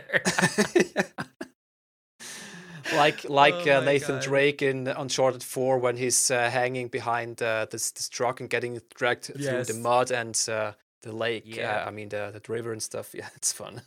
hmm All right, so then they move on. They talk about Aerith a little bit. Um, they said she has a mysterious past. Oh yeah, she Uh, has. she does. She's curious and kind to people, and she really just values being alive. Oh yeah, that's that's just triggered something in me. and I remember that when people saw this, they like took a screenshot of it and they posted, and they were like, "Square is just trolling everybody, right? Like exactly. they're just like." They're just like, oh Yeah. god, like I just feel bad, right? Like you just feel bad, like oh my god. I mean, we all know what happens to her, right? Yeah. But I don't know if it, I don't obviously like it's not going to happen in this part, right? No. Like she's no, but uh, but that's the, that, that's the thing. Um, new we players, just don't know. yeah, new players who does uh, who don't know the story of the original. I'm sure there are a few out there, and those really get conditioned to her valuing life and her being cheerful and Mhm. wanting to see the world and everything like that. And then when it's when it comes to that certain moment, they'll okay, yeah. Then uh, emotions will well up and uh, Yeah, exactly. everything will But be it's crushed. even more like it's it's even more uh, now than what it was when we played the game when we were kids. Like Definitely. Because with the music and the facial expressions and the voice acting and everything like it's gonna probably hit even more hard i don't i don't know but it already Yeah. hit hard like back then but just i just feel for those people who are new to the Mhm, game mhm. and that didn't experience the original like it'll be interesting actually to see how those people feel like to hear how they Yeah. describe feeling when like they get to that point um in the I game definitely definitely need to search for a playthrough of someone who never played the original and has no idea what happens. yeah I really Yeah, need to find someone like that to that e- either streams or or uh, creates a let's play of that. And I'm really curious about that, but it's probably hard to find. There you go, guys. So if any of you have never played this game, there's your proposition. You just Yep. need to start streaming, and your thing is that you are going into this game blind. Yeah. But if you're here and uh, listening to this podcast, you probably already have been spoiled. So sorry for that. Yeah. Uh, oh boy. all right. So they just touched on Sephiroth. They just said that at the beginning of the game, he's disappeared. So Yeah. but he appears in obviously visions and stuff and flashbacks but we just don't know a lot right now about what's going to happen with Sephiroth in this game Not and really. we've talked a lot about it before in our previous episodes where we were kind of just talking about like where we think he's going to appear and why he's appearing and they've also touched on this how they've changed I mean they've they've just like extended stories and they've modified things so that they fit better with what they're trying to do for the remake. So Hmm. um, we're probably going to see him. Well, we definitely know that we're going to see him a lot more in this game than in the original during the Midgar portion, right? Because he's like barely in that. Yeah, the, the positive uh, or the advantage of the remake is now also that they can depict Cloud's uh, visions and glitches much more vividly and different because in the original it was just black screen or a reddish screen with a white text that says something and back And then like you weird did sound effects or something. yeah like exactly weird- and you sometimes even didn't know who's talking was it something Cloud knows or is it Sephiroth or whatever and now they have to completely change it uh, especially because you now see or even hear if when someone talks and then you can deduce oh it's it's Sephiroth or or it's uh, someone else and now they completely have to change it up like uh, someone brought brought up the uh, one of the first uh, glitches in front of the reactor core the pump. And the original it just said uh, watch out this isn't a, a normal reactor or something like that. And i think that that was uh, sephiroth's voi- voice on their mission in nibelheim uh, if i remember correctly. And Mhm. now if they used his voice there it wouldn't be as uh, as much of a a mystery. And now there's no no talk nothing cloud just has this this this headache and a feather flo- floats down and dissipates onto the, the grating down there on the, the grated uh, floor. And Cloud just uh, getting startled by it. And it's, it's of course not the same, but still Mhm. similar. And we, of course, we know the feather is, is uh, tied to Sephiroth. New player won't, won't know. just like new players from of the original wouldn't know who was talking there. So it's kind of the same, but kind of not. And I think most of uh, Cloud's uh, glitches and flashbacks and stuff will be kind of similar. There's even one on uh, the broken highway in Sector 6 after the plate fall. Then uh, you hear or see Sephiroth talk in uh, just black screen and white text about yeah. uh, he's uh, uh, an ancient or a god or something like that. Uh, I don't remember the exact wording. Now it seems it's uh, I think it's the the one scene we saw in the State of Play trailer, where he says something along the lines, "Are you prepared to see the planet burn?" Or I don't remember the, the words, but something like that and you see Sephiroth from behind when he says that. So in the original, it was clear that it's Sephiroth, even uh, because Cloud mentioned his name right after. So then they can show him. It's no surprise there. But it's still a little bit different because now we see Cloud having having a flash of him of Sephiroth appearing. Yeah. And there's even a new one in Sector 8 now we've seen in uh, the E3 trailer and it's yeah, it's it's going to be crazy this whole uh, memory glitch thing of Cloud. Yeah, it's going to be better depicted in the remake because they can just use cutscenes and everything, yeah. and you know things were kind of left to the to your imagination in the originals. So, mm, exactly. Which is probably why a lot of the like people misinterpreted things. You know, like they of the original, like they didn't grasp all of the details of the story in the original game. Yeah, it was kind of uh, hard to follow sometimes. Yeah, like the details, the, the nuances weren't weren't mm-hmm. that that uh, obvious. And then next, they did talk about Shinra Corporation, and they were just basically reminding everybody that they are an electrical company corporation, and also they are the military. So they pretty much own everything um, in Midgar. Yeah, like jury, judge, and executioner. mm-hmm, kind exactly. of. yeah, because they're not yeah. just an electrical company; they also mm. built Midgar. So, and also they have the military, and they hire everybody. You know what I mean? Like they pretty much yeah. control everything. So yeah, they do. And it's easy to just disappear someone. yeah, exactly, exactly. Yeah, they have the Turks who do the dirty work, clandestine uh, organization. Yep.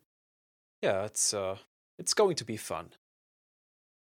Yeah, so uh, I have a few notes jotted down here. Um, after watching this, well, watching is uh, bit overstated. I only read the subtitles and covered everything else because I didn't want to get spoiled anymore. It's also why I have to disappoint you guys who uh, maybe expected me to do a rundown of all the scenes and drop some analysis bits. I yeah. just as I said before, I'm at the point where I just don't want to see anymore. So, yeah, I I apologize to disappoint, but I still have a few uh, things to say. Uh, especially after hearing all this about the characters and stuff, I I'm really hopeful for the final product now because I I feel that they really understand the characters, sometimes even a bit more than uh, many fans. I feel, and uh, which I I really appreciate. So they, as as Maximilian Dood said in the past, they know they can't screw it up. So uh, um, it even shows here they really know, um, or they, they they did their homework. It seems. And even Nojima is, uh, as he said before, he's uh, apprehensive about how people will will react to those changes and the, uh, the expansions on the characters, and now that they're real people, not just uh, Lego blocks with text boxes. But uh, the way they describe it is it it really makes me hopeful, and it's pretty much uh, reassuring to me. I also find it interesting that uh, Kitase-san uh, thought that the Midgar portion was longer that is really a testament on how how dense and content rich the whole Midgar experience is. Because when you just play through it, maybe the first time it takes you maybe six or seven hours. If you know what you're doing, you can get through it maybe in four hours if you don't don't grind or don't uh, talk with every NPC.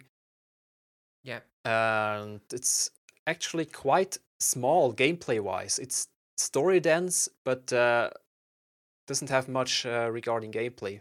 It has a few bosses, it has a few enemies, you can steal from them, you can grind, it has a few chests off the beaten path. That's about it. Barely any any side quests. And because it's it felt so rich, I think this is it was really the perfect opportunity to build up Midgar into this huge city with all those side stories and go into all those uh, characters.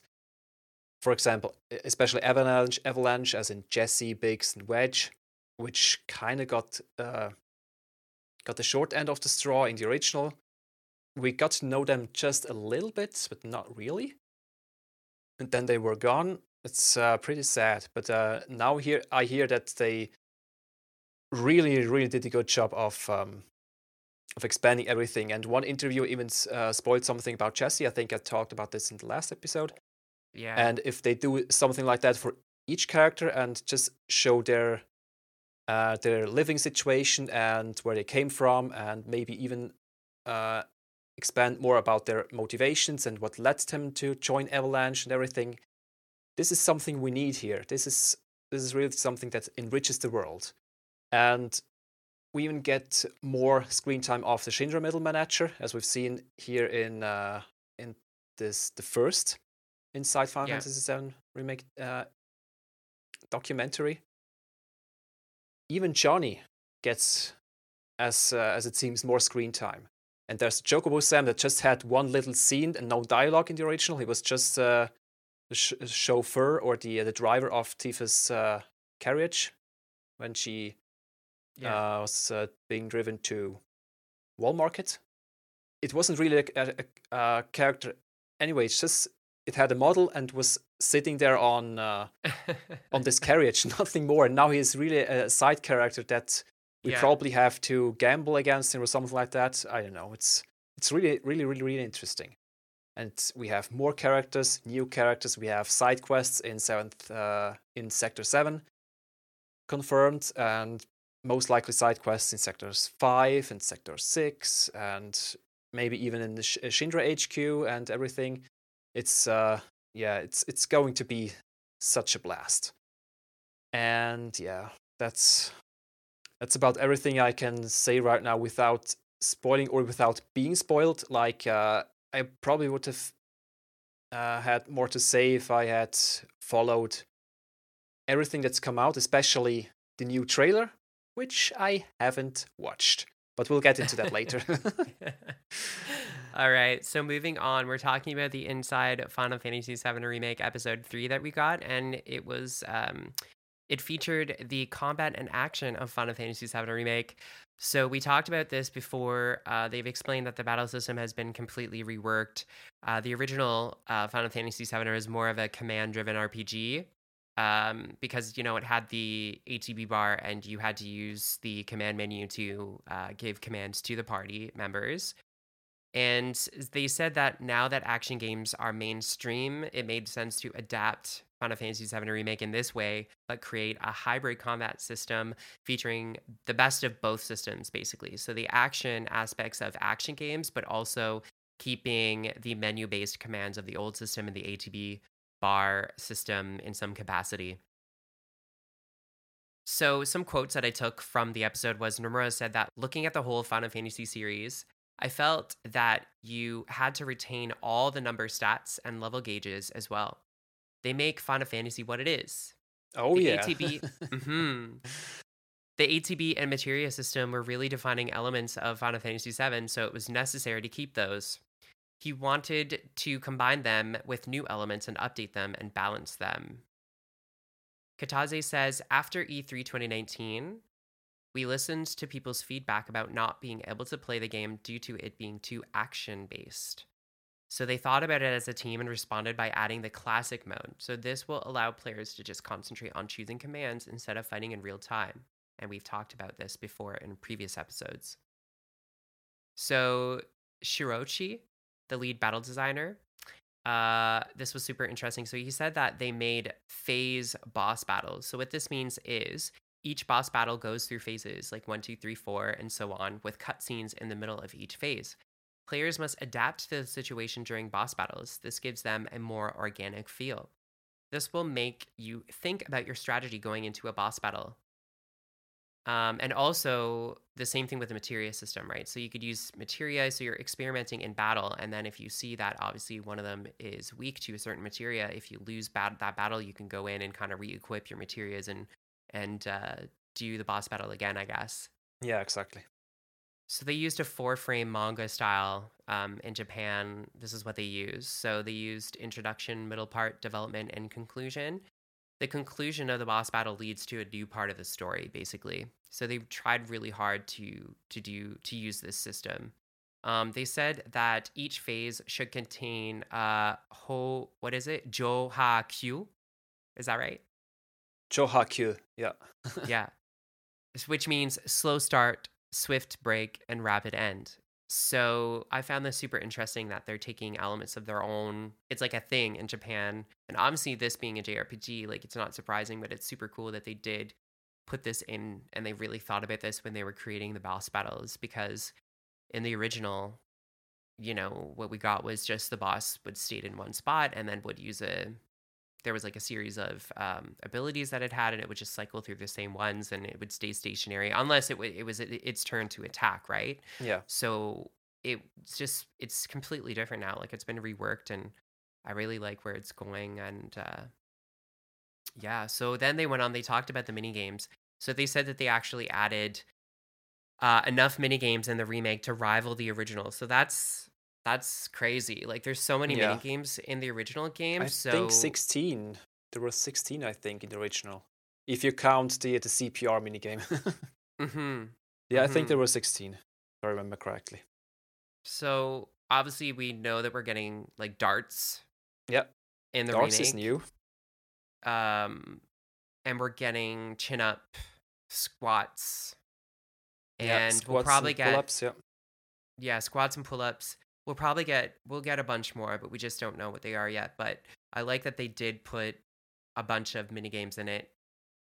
Yeah, for sure, because they break up the the whole action, and you can just uh-huh. relax a little and occupy your brain in a different different way. Because mini games are just that. It's a a, a game within a game that has a different rule set and different strategy. So it's it's really good to to break break up the pace a little at certain points mm-hmm. and especially the story too you know some of it is pretty dark and yeah. serious oh definitely and, yeah. uh, some of it is ridiculously comical too and it's it's it's it'll be interesting to see like what they created for mini games but also how mm. they work into the game right like yeah when are you going to be able to play them and uh where are they i'm sure that they've thought about all of these things i hope so yeah they said they added a bunch of non-compulsory side quests and content and they tweak the times that some sub sub quests are able to fit into the main story. So they just gave an example of like the main party is doing a bunch of things, they go off and they do things, and then a new quest will become available because certain things happen and where now they can do this, but they're not they won't they wouldn't be able to do it at a different time of day, I guess. Like if it's nighttime, like they you can't do a certain one. This is what I interpreted from this video. Is that what you interpreted or no? Uh, what I interpreted is that um, the the side quests kind of mesh better now with um, with the main story. Like they're tied to the main story. Also, I think they said, if I remember correctly, they said that um, each chapter has their own side quests, and you can't if you, if you're past that that chapter, you can't uh, do those anymore. They're locked okay. out. And that's also uh, why they uh, showed this screenshot. Uh, it, it showed up there in the menu, um, chapter three, and it showed six side quests. Two of them still concealed because ha- we haven't uh, unlocked them yet. Okay. And I already said back then that uh, they are probably tied to chapters, and this also means if if they're tied to chapters, then they can also tie it to the main story, or at least that uh, the part of the story like in uh, in sector seven in the slums. As as soon as long as we're there, we can help out people there, and each one of those side quests will probably have something to do with either the, the lore of the slums or will be probably tied to Seventh Heaven or to Tifa or to Cloud or to some other um, NPC that's that's maybe vital to understanding how the slums work or something like that. Just uh, it, it's it sounded to me that they really tried to make involved side quests and not just throwaway quests like oh I need uh, five of this and you get uh, go get those five of this return get exp and it's done. That's it. It sounds uh, different like maybe not as extreme as in The Witcher 3, but uh, maybe closer to that uh, compared to those silly fetch quests in Final Fantasy 15, as we've talked about it or ranted about that a lot in our apprehensions video or video, sorry, podcast. Yeah. yeah. yeah, that's that's how I understand it. Yeah, the mini games. I'm really looking forward to those. mm-hmm. Um, what I really find interesting is that they created classic mode out of feedback because so far they never t- said anything about uh, gathering feedback and acting upon that. So yeah, this, that's what I thought was interesting too. Yeah, because uh, compared to Final Fantasy 15, this is the complete opposite. They just go their way, do their stuff, release trailers, do presentations, and are just being confident about their work, uh, show it, and get us hyped. Final Fantasy 15 was quite the opposite. They, there were so many active time battle reports. We had uh, mm-hmm.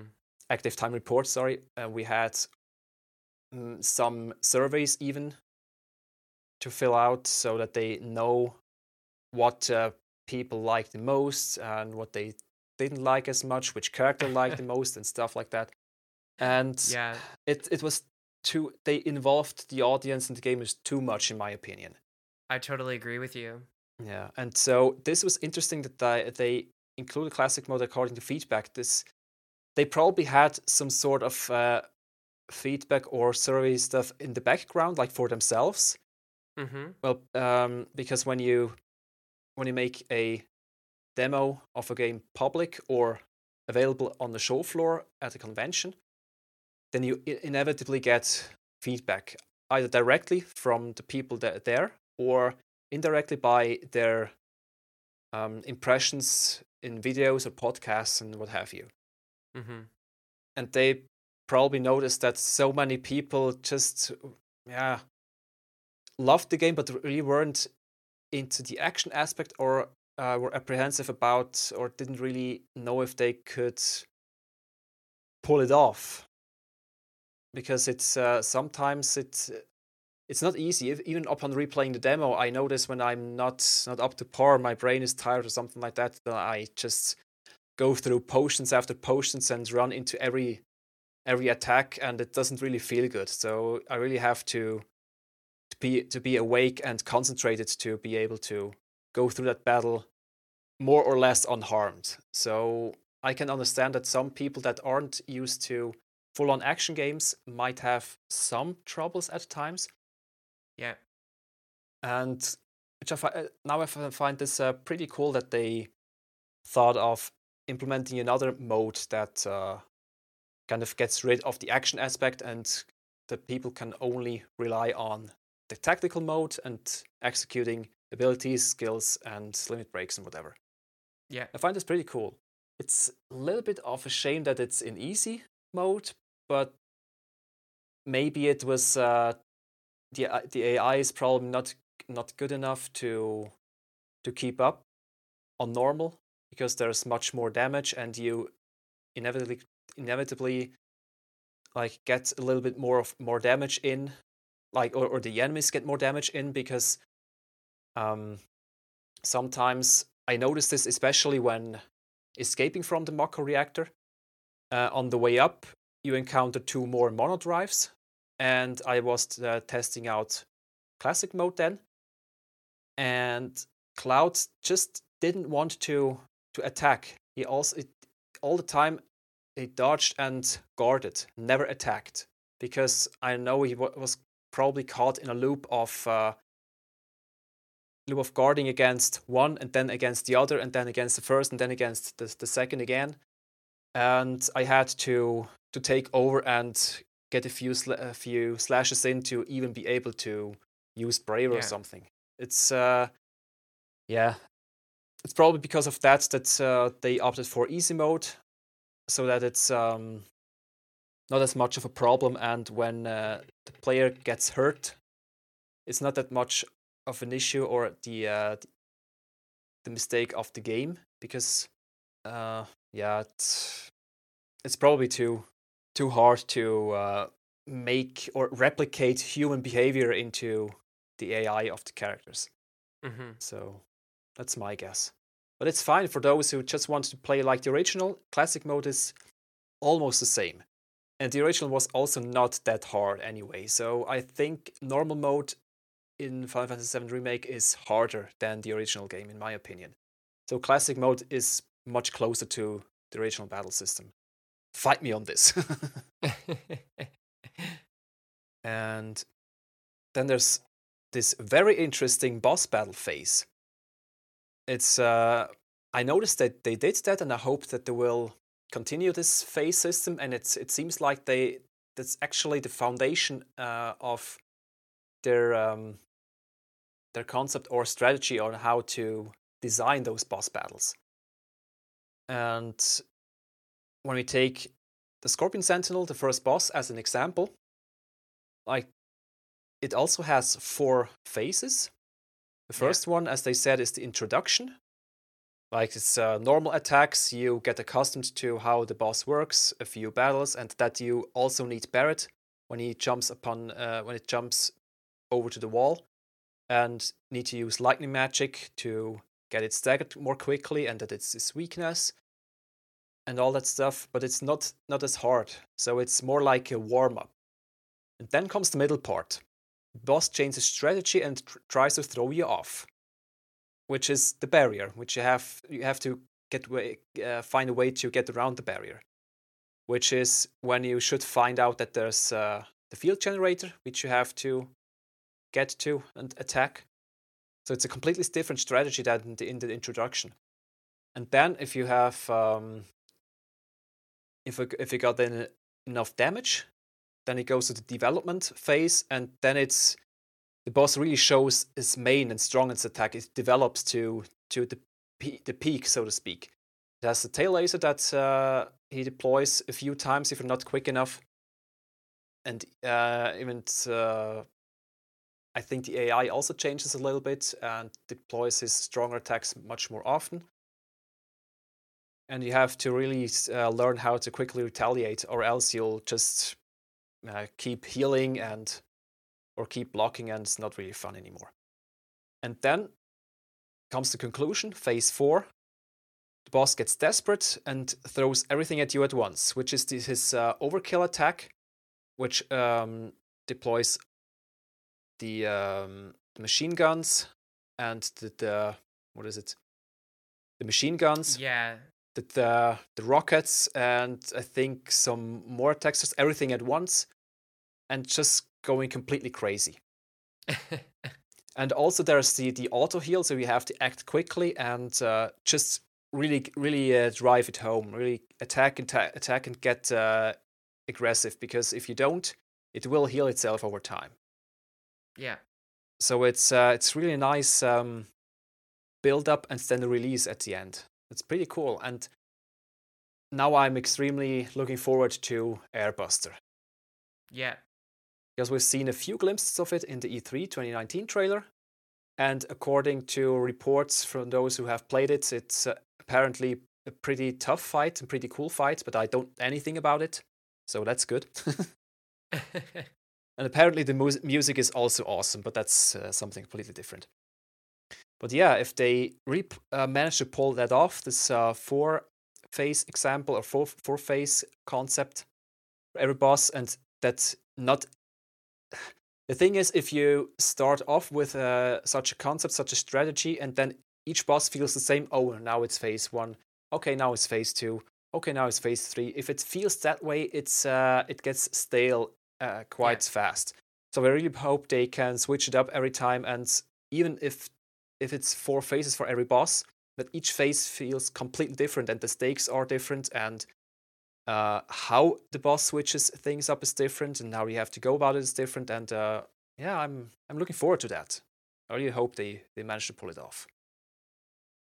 All right, so we are going on. We are talking about the Final Fantasy VII Remake character clips and the final trailer. So basically, Square Enix released on their social accounts, there were like little 19 second uh, clips featuring the characters of the game, and nothing new was really shown. Um, but I thought that they did a really good job summarizing each of the characters and showing a little bit about each of them without giving too much away.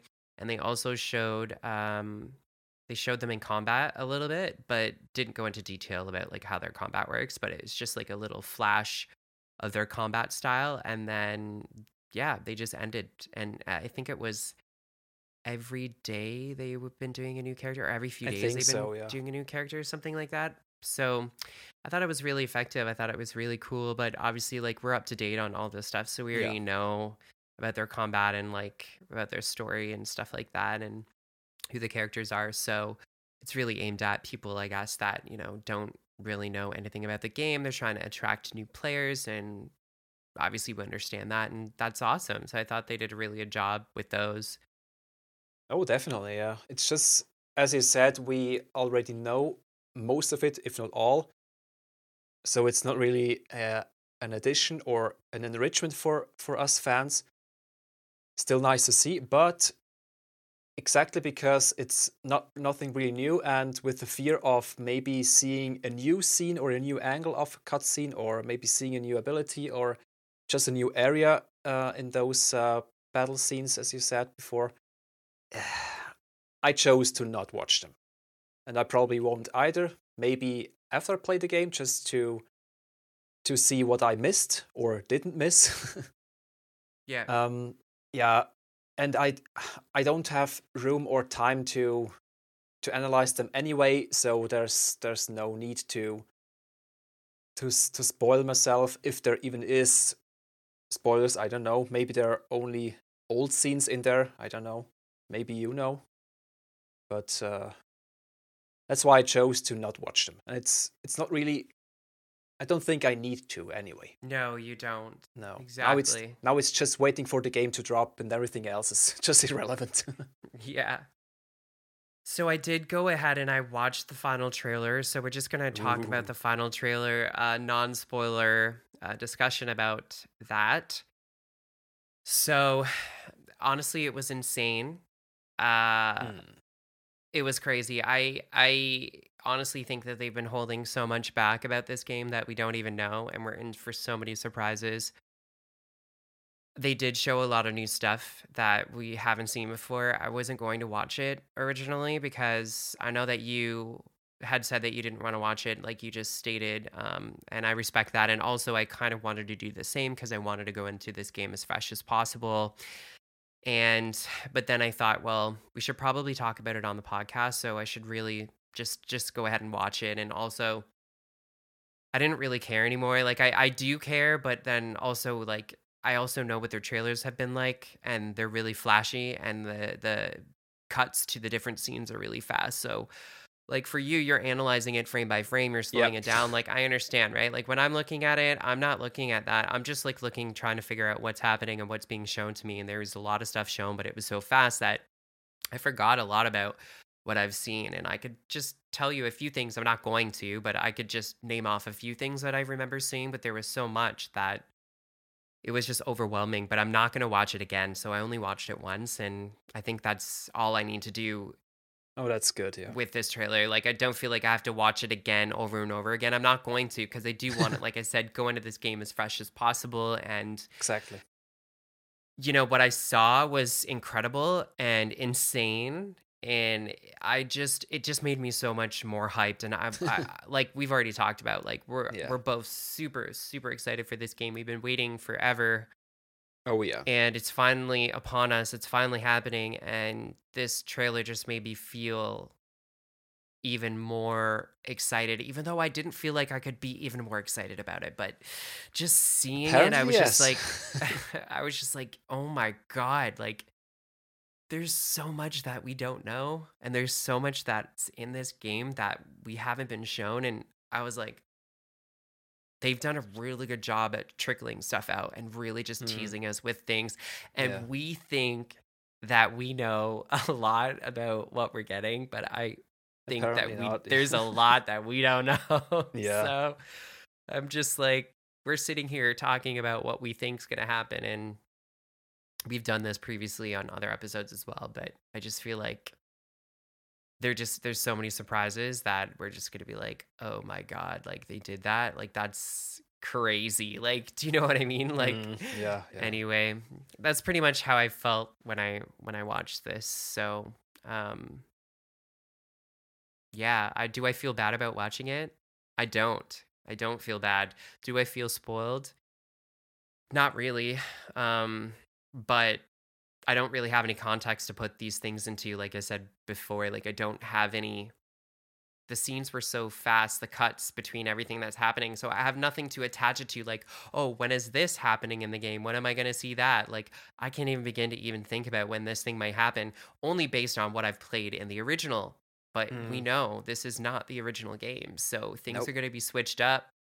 So what I've seen, I don't even know when it's going to happen. I don't know, like, if I have no context, no context. I, I could do what you do and watch it at like 0.00001 speed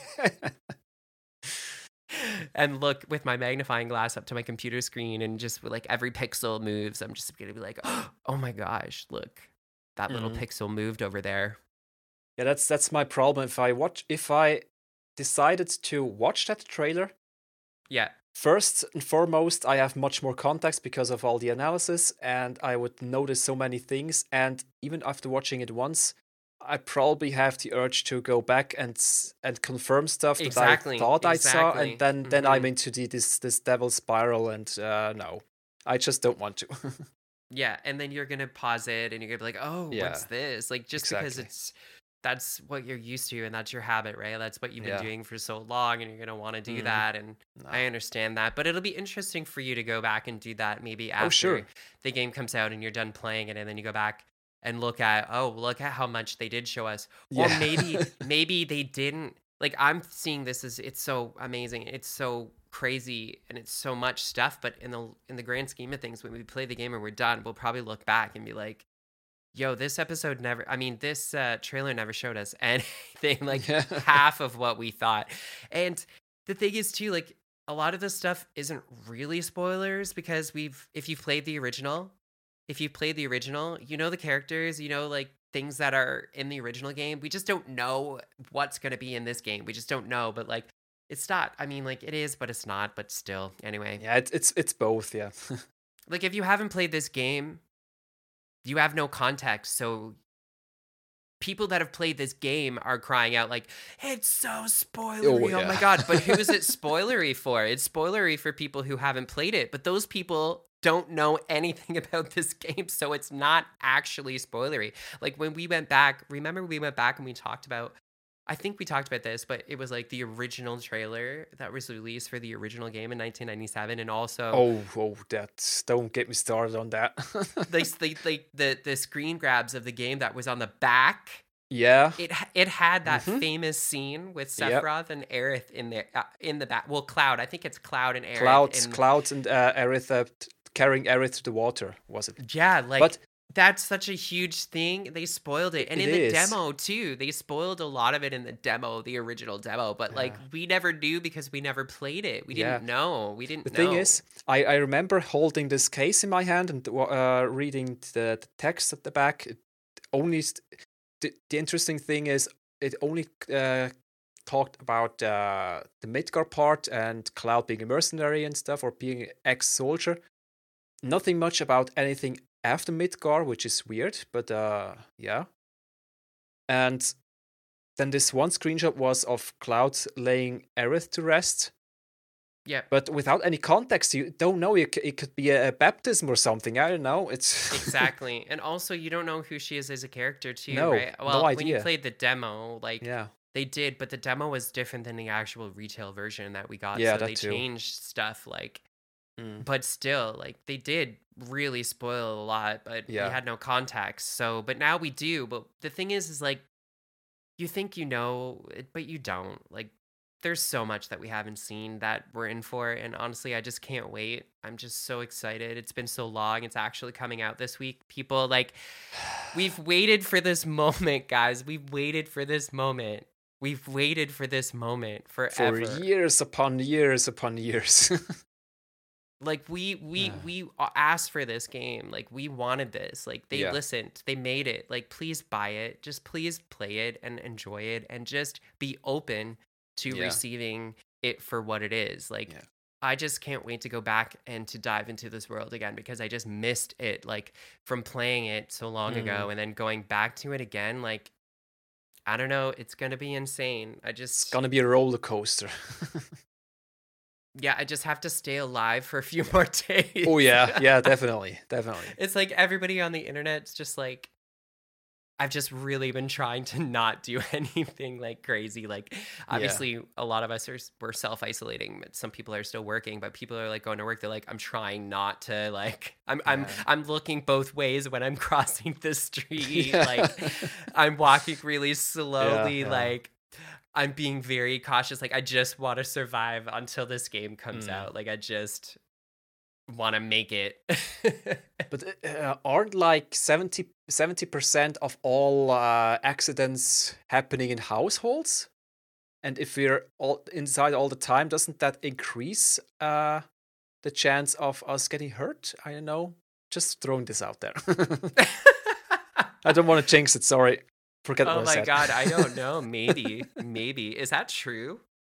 I, oh my gosh! I remember something that that most like really most of the accidents happen in, inside of the household like oh probably the, probably all accidents like just cutting your finger or something which isn't really bad but uh i don't know it's Oh my god, I'd, guys! I'd, just I'd, be careful. I'd have to get into into this uh, the statistics again, but I remember something about that. It's the most happen at home because you work at home like without many um, uh, protection. You uh, drill holes inside. You step onto ladders. You uh, use use nice while cooking and I know. Also, just stairs, like going yeah, up and down stairs. Yeah, people, true. People slip and fall downstairs and die. Like it's yeah, insane. Elevators. It's insane. Like it's crazy. People just honestly just stay safe, please. Yeah. Stay safe and stay healthy.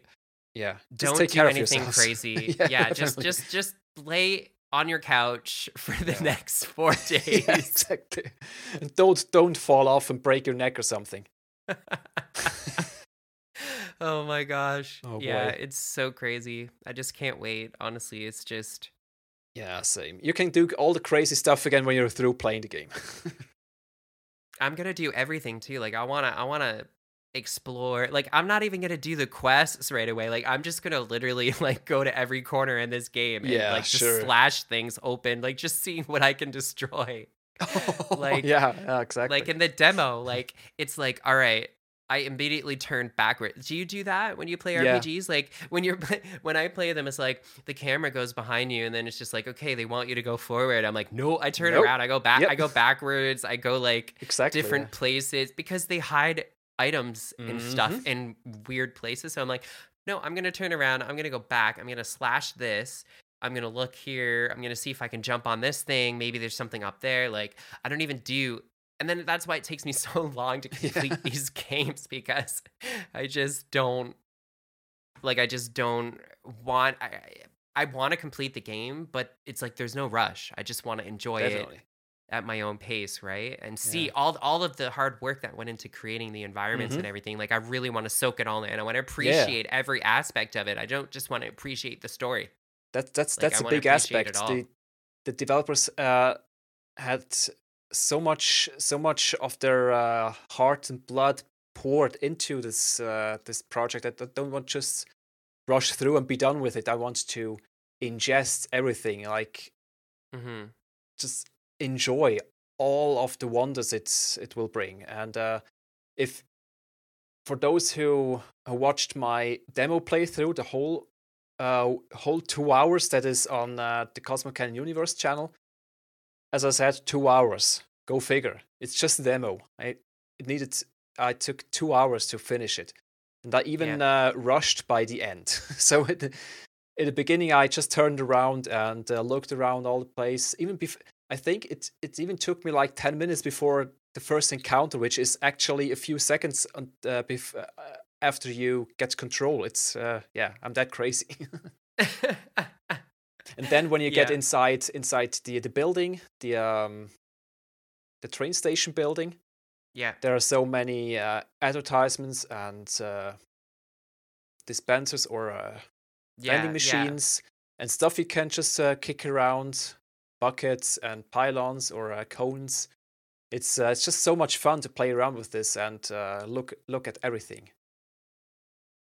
Yeah, this is why I haven't finished Red Dead 2 yet because I've just been, like that game is so open. It's just like everything like it doesn't matter what direction you go, right? Yeah. So then I'm like, "Oh, what's over here? What's in this? Oh, can I climb this mountain? Like it looks Yep. really high." And then I do. I just go to the Mhm. top of the mountain and then I'm like, "Oh, like you know what I mean? Like I, I'm just haven't even scratched the surface of that. But that game is just so it's just so big that it's like daunting, right? So you kind of have to force yourself Yeah. through it or you just won't ever finish it. Like Mm. I feel like this game's gonna be a happy medium. Like we're gonna Yeah. be like I'm gonna be able to explore, and they're they're gonna reward exploration, but the story is so intriguing. Like you're really gonna just want to play through the story. Like you're Mm, gonna definitely. want to do the side quests. Like you're gonna want to find the new weapons and the materials Yeah. and level up and do all those things, right? I'm glad that it's uh, it's not an open world.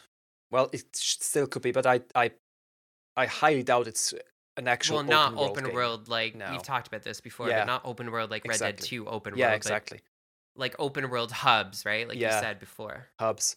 But if it was, uh, I would completely lose myself into that game because I remember playing Horizon Zero Dawn, which is also a open world, and I usually when when I get to explore something, I go everywhere except where I should go, and in an open world, that's the whole game. So I practically go to all places where I shouldn't Mhm. be going yet, Yeah. and I also uh, went to to some bandit camp. There was nothing there because uh, I haven't triggered the quest yet. So I went to places I had to go back again later anyway. So it took me like uh, twice the time to finish it as as a normal playthrough, at least twice. Yeah. So I'm looking forward to uh, game three, uh, two, or even three of uh, Final Fantasy VII Remake project because I'm pretty sure, uh, the, especially the last one will be quite open world ish. So yeah, I'll have my 200 hours in by then. I'm like you too, like exploring every part of the map because a lot of those games, I don't know about recent games, but a lot of games put a map mechanic in where it shows like how much percentage of the map you've actually visited. oh and yeah, in order to get the achievements, like the mm-hmm. trophies or, you know, Steam achievements and stuff like that, like you have to have explored every inch of the map. Like, because usually they like have the parts that you haven't been to yet. It's like there's like, um, it's covered over. yeah, the fog of war, exactly. Yeah, like, and then if you don't, then it shows up. Oh, map completion is like ninety percent, and you're like, Yeah. where have I not been? Like, that's crazy annoying. But I I've done it in games, but like, Mm. it's just like it was the same uh, thing with um. Jedi Fallen Order. They did put this mechanic in where you're like, I'm playing through this game. I've pretty much I have everything unlocked, and there's still maps that are like it just says 99% Yeah, completion, and I'm like, where's the last one percent? Like, where have I not been on this map to get the achievement? Like, I'm reading through Reddit's subreddits and like guides online, and they're like, oh, it's this part. I'm like, no, no, it's not. Like, I've been, mm-hmm. but then I just have to move on because I'm just like, but it triggers me because I want to get 100% completion. Yeah, exactly. yeah, that, that remembers uh, me of Star Ocean 3 till the end of time. This Oh also had had a, a map completion mechanic. I think also in-game uh, achievements for that. yeah, yeah. And if I saw not 100% in one area, I just walked around everywhere and tried to uncover this last remaining triangle that's somewhere in a corner that you have. You really actually have to go into a remote corner to hmm unlock this. It's it's, it's crazy sometimes, but uh, yeah, I had I had fun with that game, Yeah, exploring everything. yeah. I don't mind doing those things, but Yeah, exactly.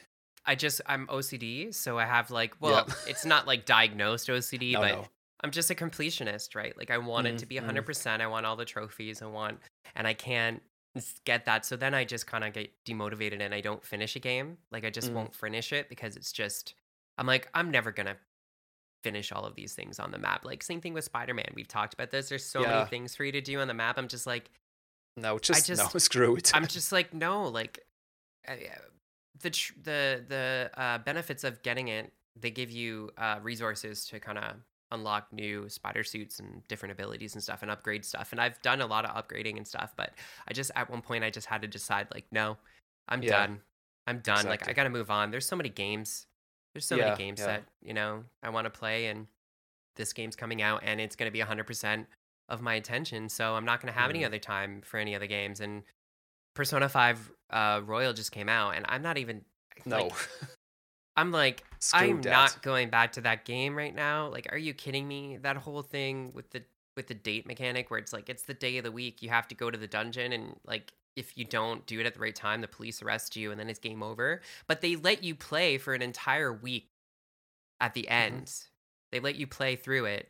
Okay. And you beat the dungeon, but if you go too late, you beat the dungeon and then they still the police come and arrest you and then it's game over. Interesting. Like, they, why not tell you, oh, you know what? It's too late. You have to go back now. Like, why let you finish the dungeon and then tell you at the end it was too late for you to do it. Sorry, all your progress and all the items you got, everything is deleted. You have to go back a week. Oh, they tell you at the end. That sucks. Oh man, I'm That's, like I just oh no. I love the music and I love the gameplay, but I'm just like I'm not ready to go back to that. I'm just not ready. I'm just I'm ready for the remake. There's nothing else I want to play right now. I'm just so yeah, same. waiting for this, honestly. So, yeah. All right, guys. So for our upcoming episodes, uh, we will be recording an extra episode next weekend with our initial thoughts about the game, and uh, that'll hopefully be released on Tuesday, April 14. Our following episode will be a pre-review of the game featuring uh, Robin from Par y Pixelar uh, podcast. And then we will be doing an episode uh, that will hopefully be releasing on May 5th. And uh, it'll be a complete spoiler cast episode. So um, you guys should really tune in to the next episodes that we have planned if you guys are super interested in uh, hearing our thoughts and opinions about the game. And also, um, hopefully, we will have Soldier First Class back on the show as well. And some other guests from the Final Fantasy VII Remake um, creator community and also just our Discord server community and our podcast community as well. So lots of stuff coming up in the future, lots to look forward to, and we're super excited and we can't wait to share all of that with you guys. All right, guys. So if you guys have any ideas for topics that you would like us to cover in our up and coming episodes, you can write us at the reunion podcast at gmail.com, the reunion podcast at gmail.com, or you can join our Discord server and write them in the suggested topics or question channels.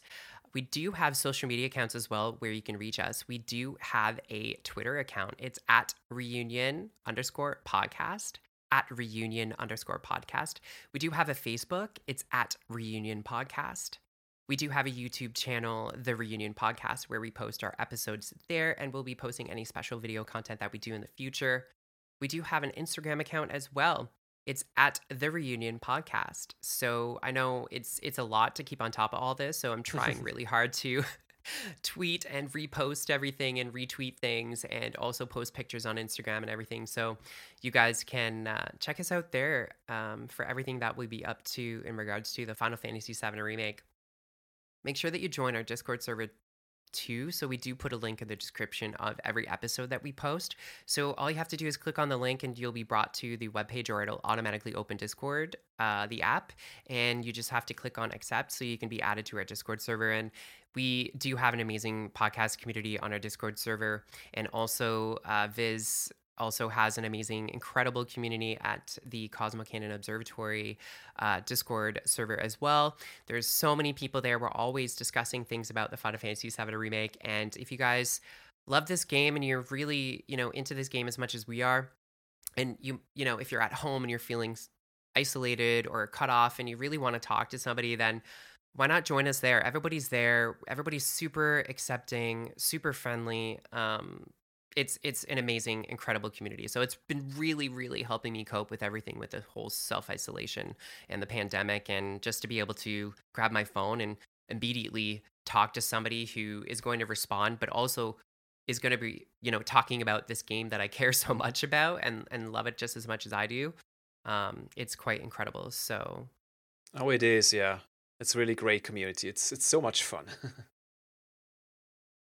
All right, guys. So we really hope that you enjoyed this episode. I just want to say thanks so much for tuning in for so long.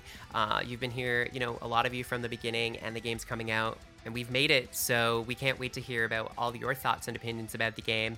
Uh, in the in the next uh, coming weeks. So all the best to you guys. Stay safe and healthy out there. Thank you all for listening and take care of yourselves. Bye. Bye, guys.